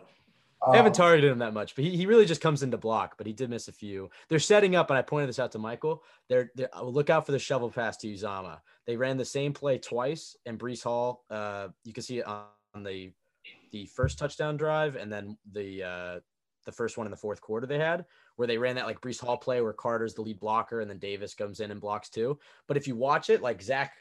They're setting up to like play fake that and then flip it inside to Uzomah, like on the goal line. You see the Chiefs do that a lot. So keep an eye out for a CJ Uzomah touchdown in the next few weeks. Um, Yeah, I was gonna say quickly though, how is Gesicki kind of fitting in that offense? I know his targets are down, and there's concern about can he block well enough for the system. So how's that going? It's uh, it's still an adjustment. It's so funny. His his tight end. I think it was tight end coach or yeah, I think it was tight end coach. Might have been tight end coach or OC. One of them were like, someone asked that why you know because I think Mike Gesicki has 180 yards receiving on the year, and then he says that uh, the, the coach says at the podium, no less.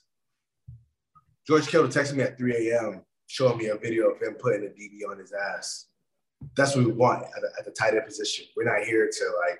It's not about the receiving yard. It's about the you know, what can you do in the run game, then the pass game. So, I am, you know it was always from a scheme fit a questionable fit because Mike Gesicki cannot block. He just can't. Don't know why. So it's you know, we'll we'll we'll see what Mike McDaniels can do. I will say this though. The Dolphins got to air it out. They do need Gesicki out there. It, it helps to have him because I know y'all saw in that third and whatever, that third and thirteen or whatever it was against the Ravens, where he just threw it, just threw it to the back of the end zone. Yep. uh, for a touchdown. oh, because- Gesicki's de- that's. I'm, I'm, you're kind of talking me back over to, to push DJ because you're right. I think Conklin terms- makes a bigger impact though because you know, He does. He plays a lot of snaps. He gets he's a huge security blanket. The only the only reason I'm kind of now I'm kind of backpedaling a little bit because to DJ's point, who are you more scared of fourth and five at the goal line?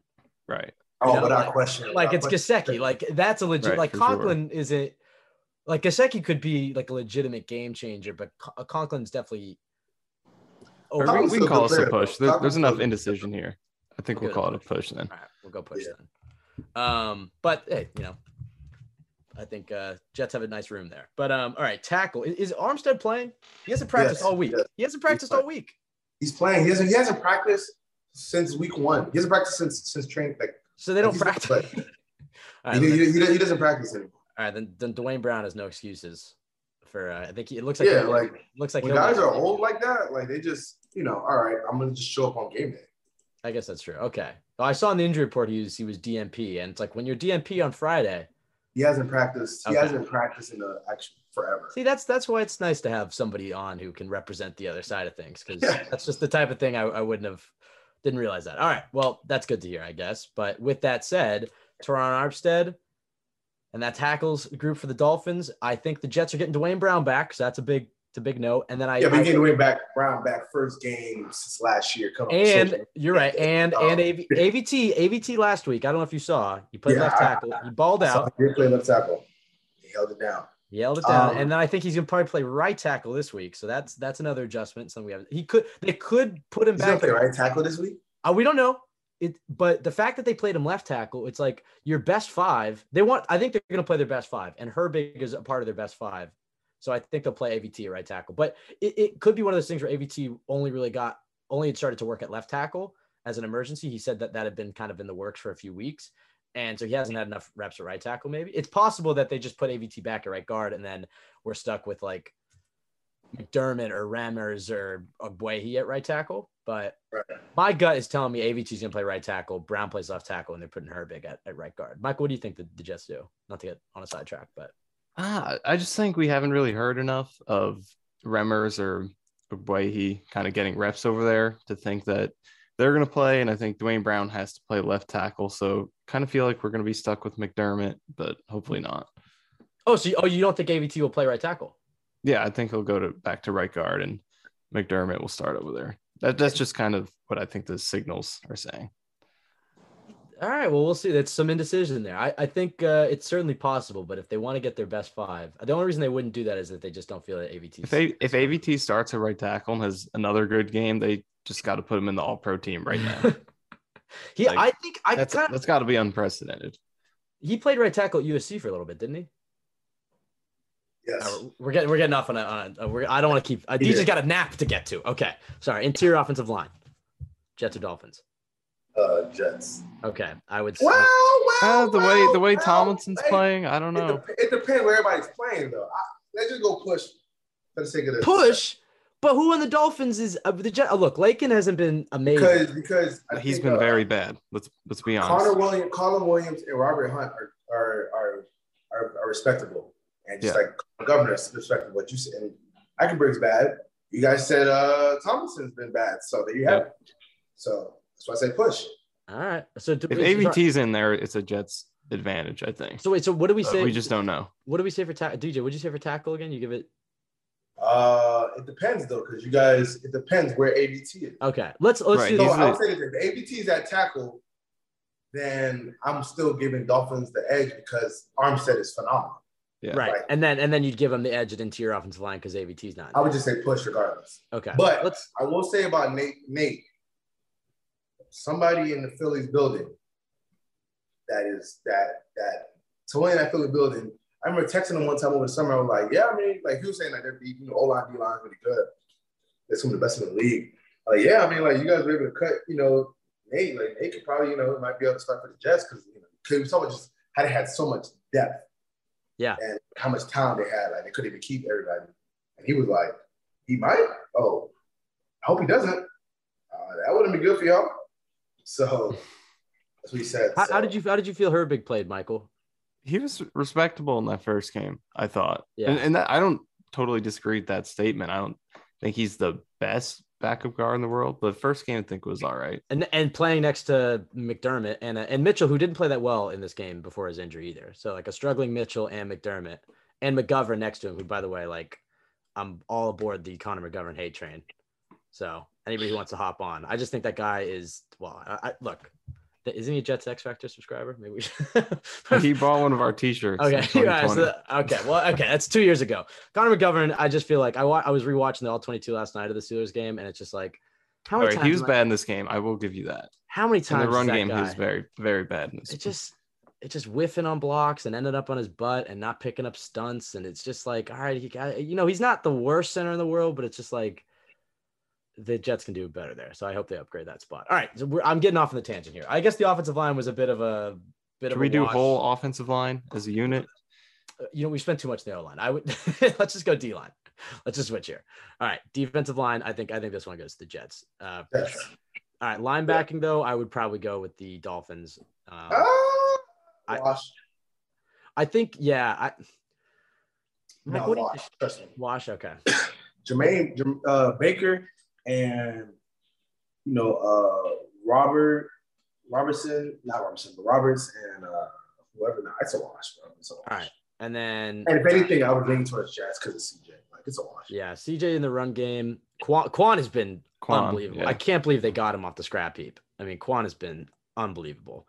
And I was even texting Michael last night that I, I wonder when Quincy comes back in those nickel packages, you, I almost kind of want to see Kwon and Quincy as the pass coverage linebackers and have CJ as more of like the first and second down guy. But that's that's a question for Quincy when Quincy returns. Uh, all right, uh, corners. Oh, I, would, I I think it's Jets right, right now. now, clearly. Yeah, I believe Jets.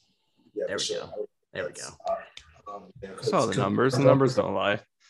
Even though the Dolphins' uh, other corner, the undrafted guy, he's been playing well. I mean, I don't, I don't like PFF grades, but apparently he had a really high PFF grade. I don't like, I don't rely on PFF grades, but I don't, I actually don't like using them. That's a better word. But apparently he's They, playing they had. McDermott higher than AVT in the Steelers game, so that's all we need to know.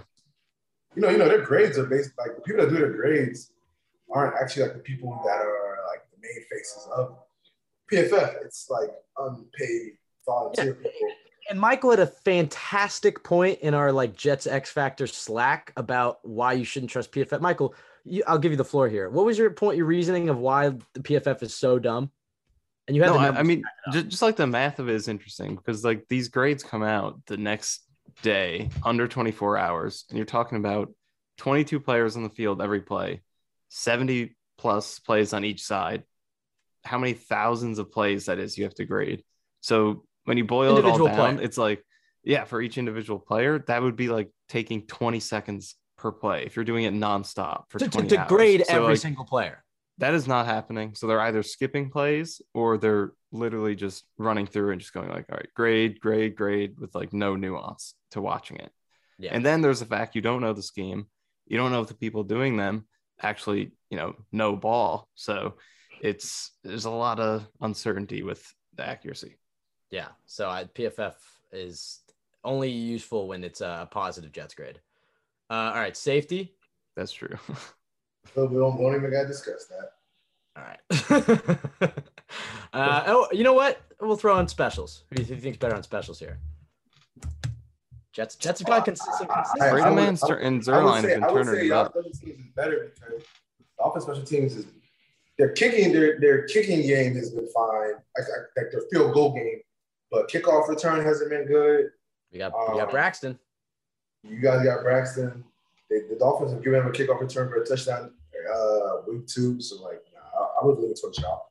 All right. So the Jets, we you gave the Jets uh, running back, defensive line, corner, and special teams. We gave the Dolphins quarterback, receiver.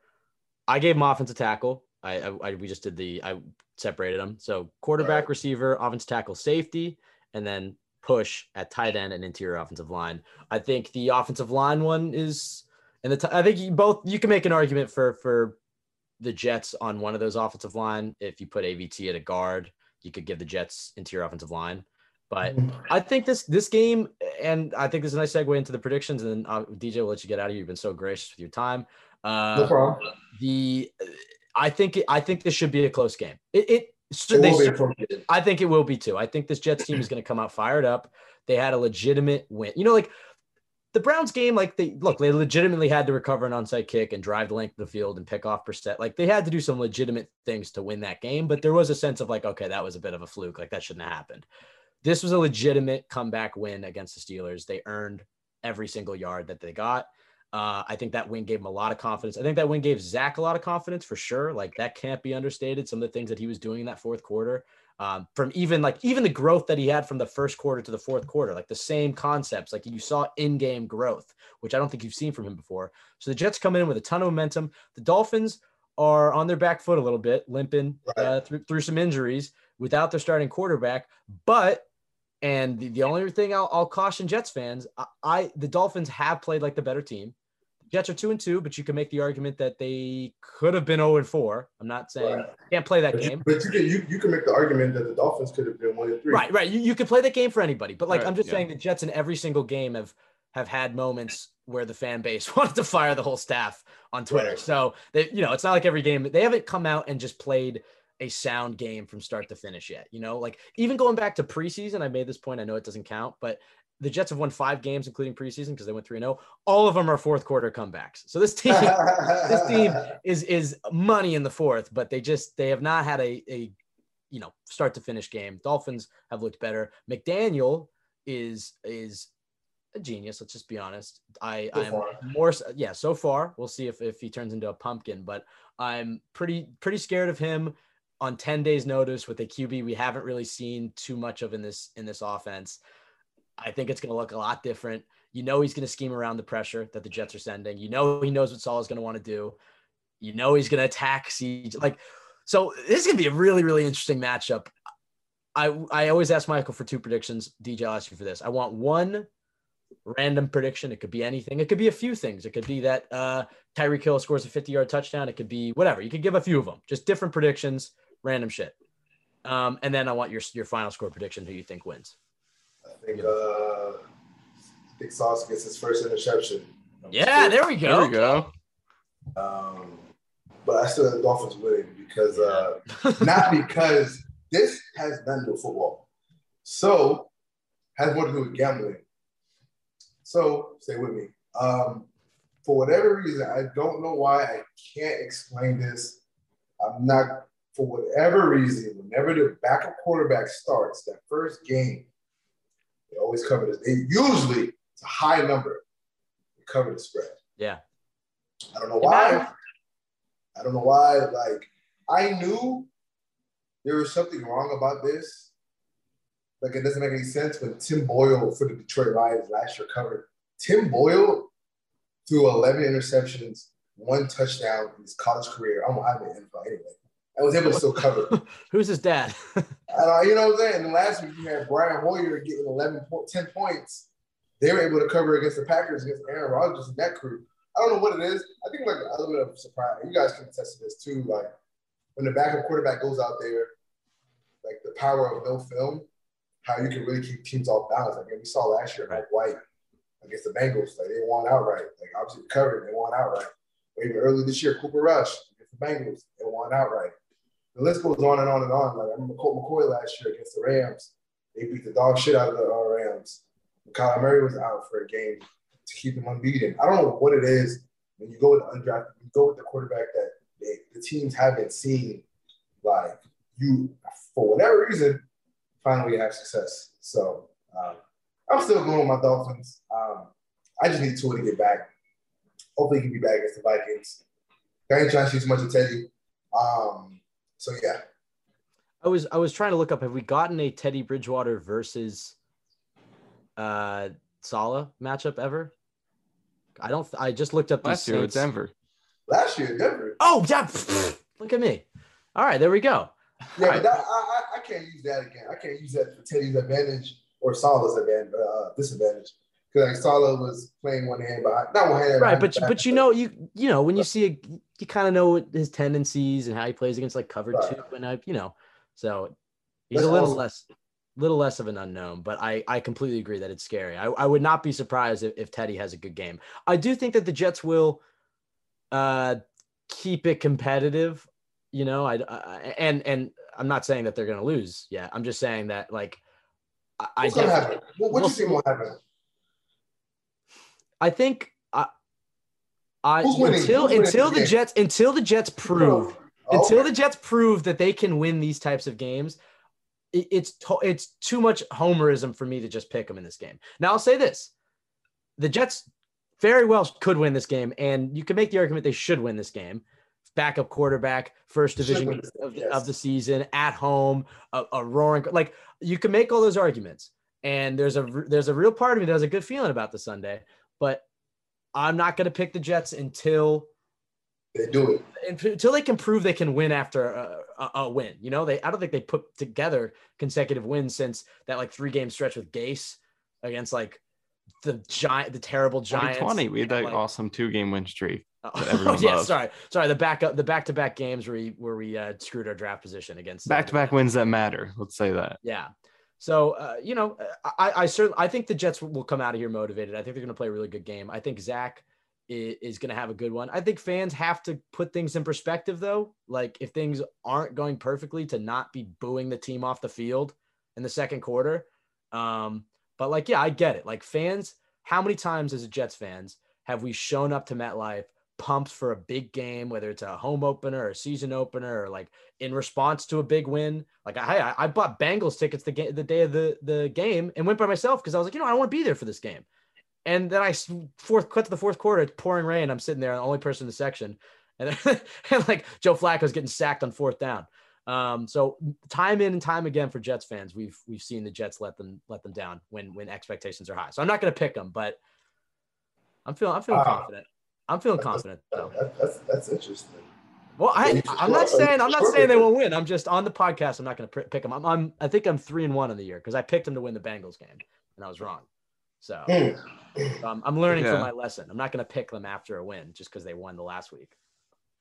I, I, think I'm two and two. I picked the I picked the last two games they'd win and that they lose the first two.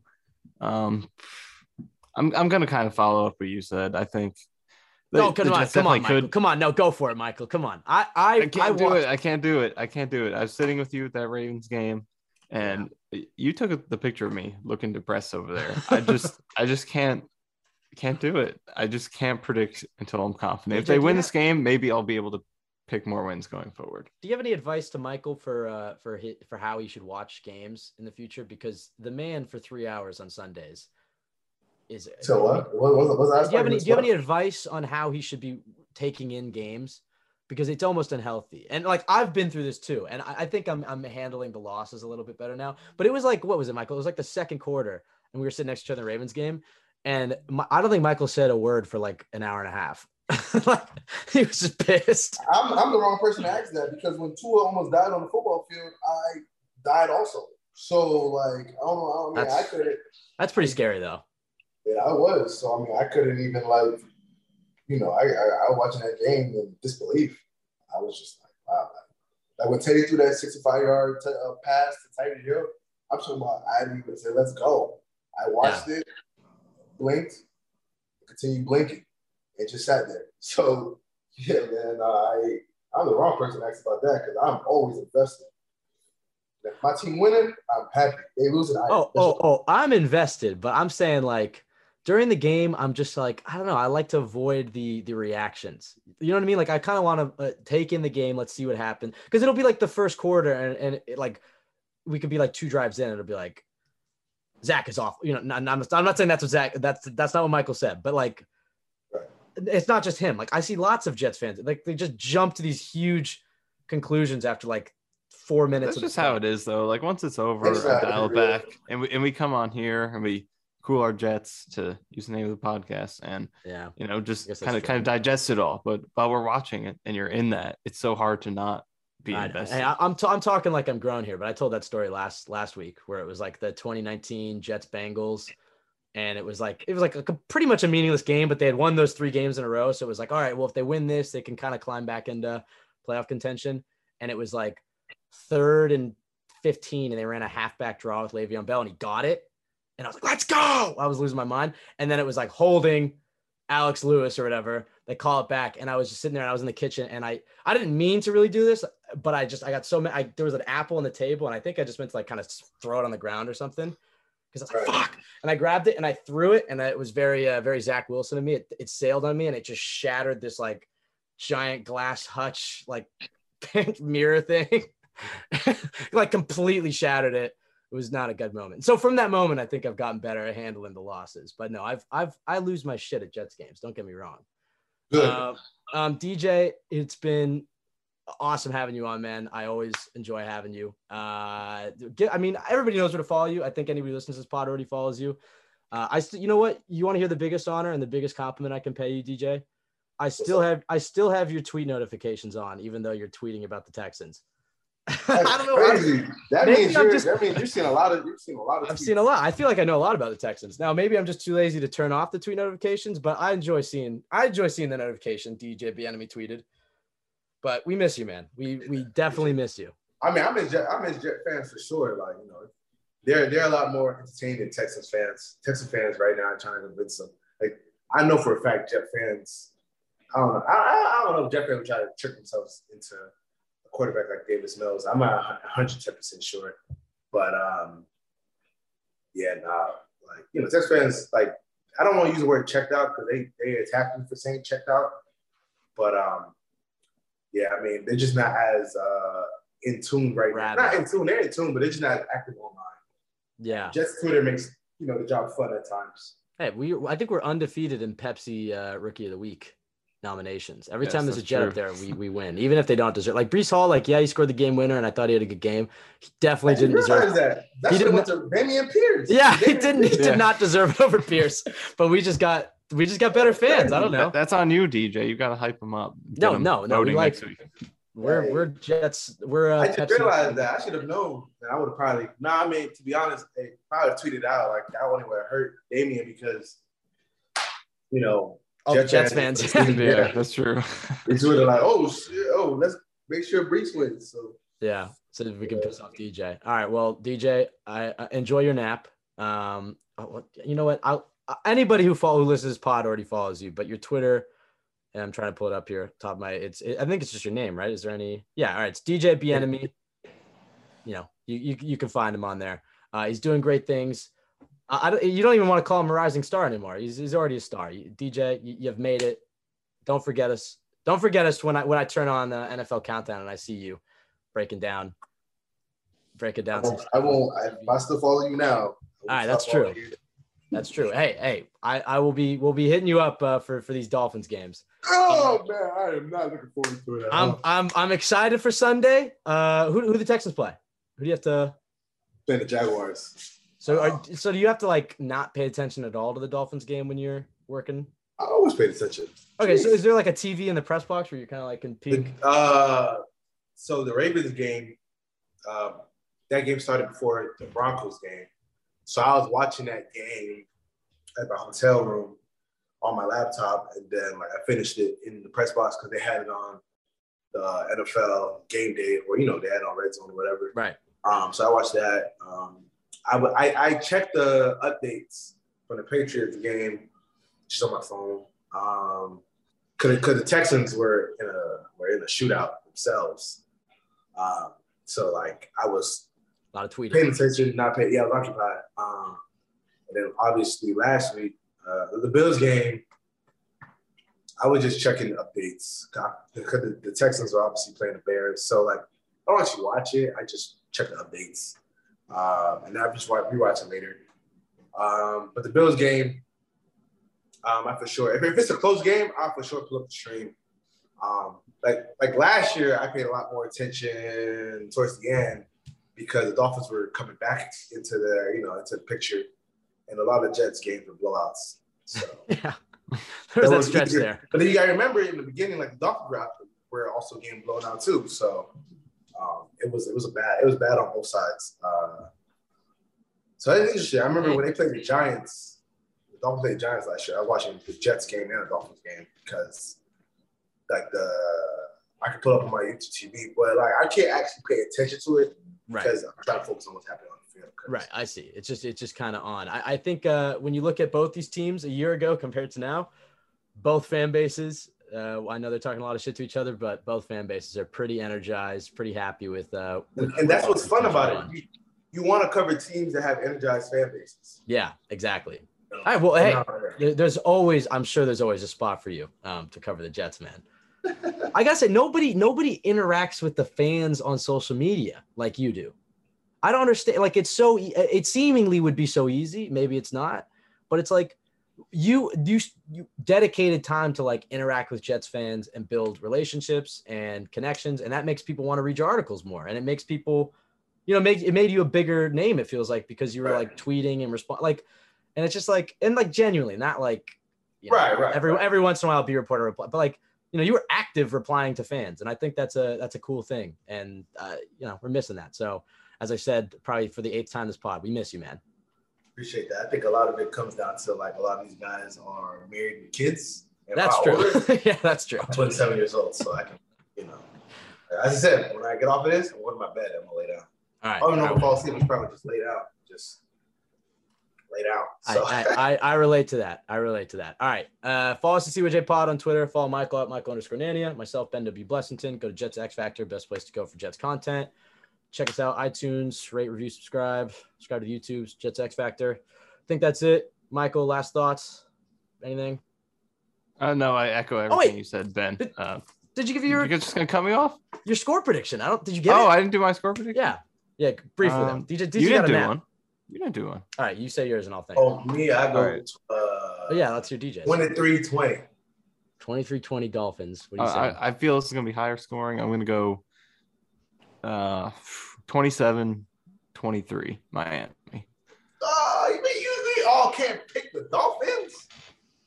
One of That's just, pick that's the mentality. All right, you know what? Fuck All right, go what for I it. said earlier. Fuck what I said earlier. Fuck the Dolphins. The Jets are coming to town. Well, we're already in town. The Jets are winning this game, baby. This is the start of a new era. This team went down the fucking toilet in Pittsburgh 12 years ago when they couldn't get the ball back, and Antonio Brown freaking won that game for them. We'll cut back to last year. Antonio Brown's streaking off the field and retiring, and then this year we're beating the Steelers. Comeback victory at Heinz Field. Fuck whatever it's called now. The, the juju has been changed. The Jets are winning this game. Let's go, baby. I'll say I'll say Jets win 49 nothing, like how DJ beat me in Madden last time we played. All right. Um, okay. All right. I'll see you guys. Uh, thank you for listening. Everybody have a great weekend. Let's hope for a Jets win.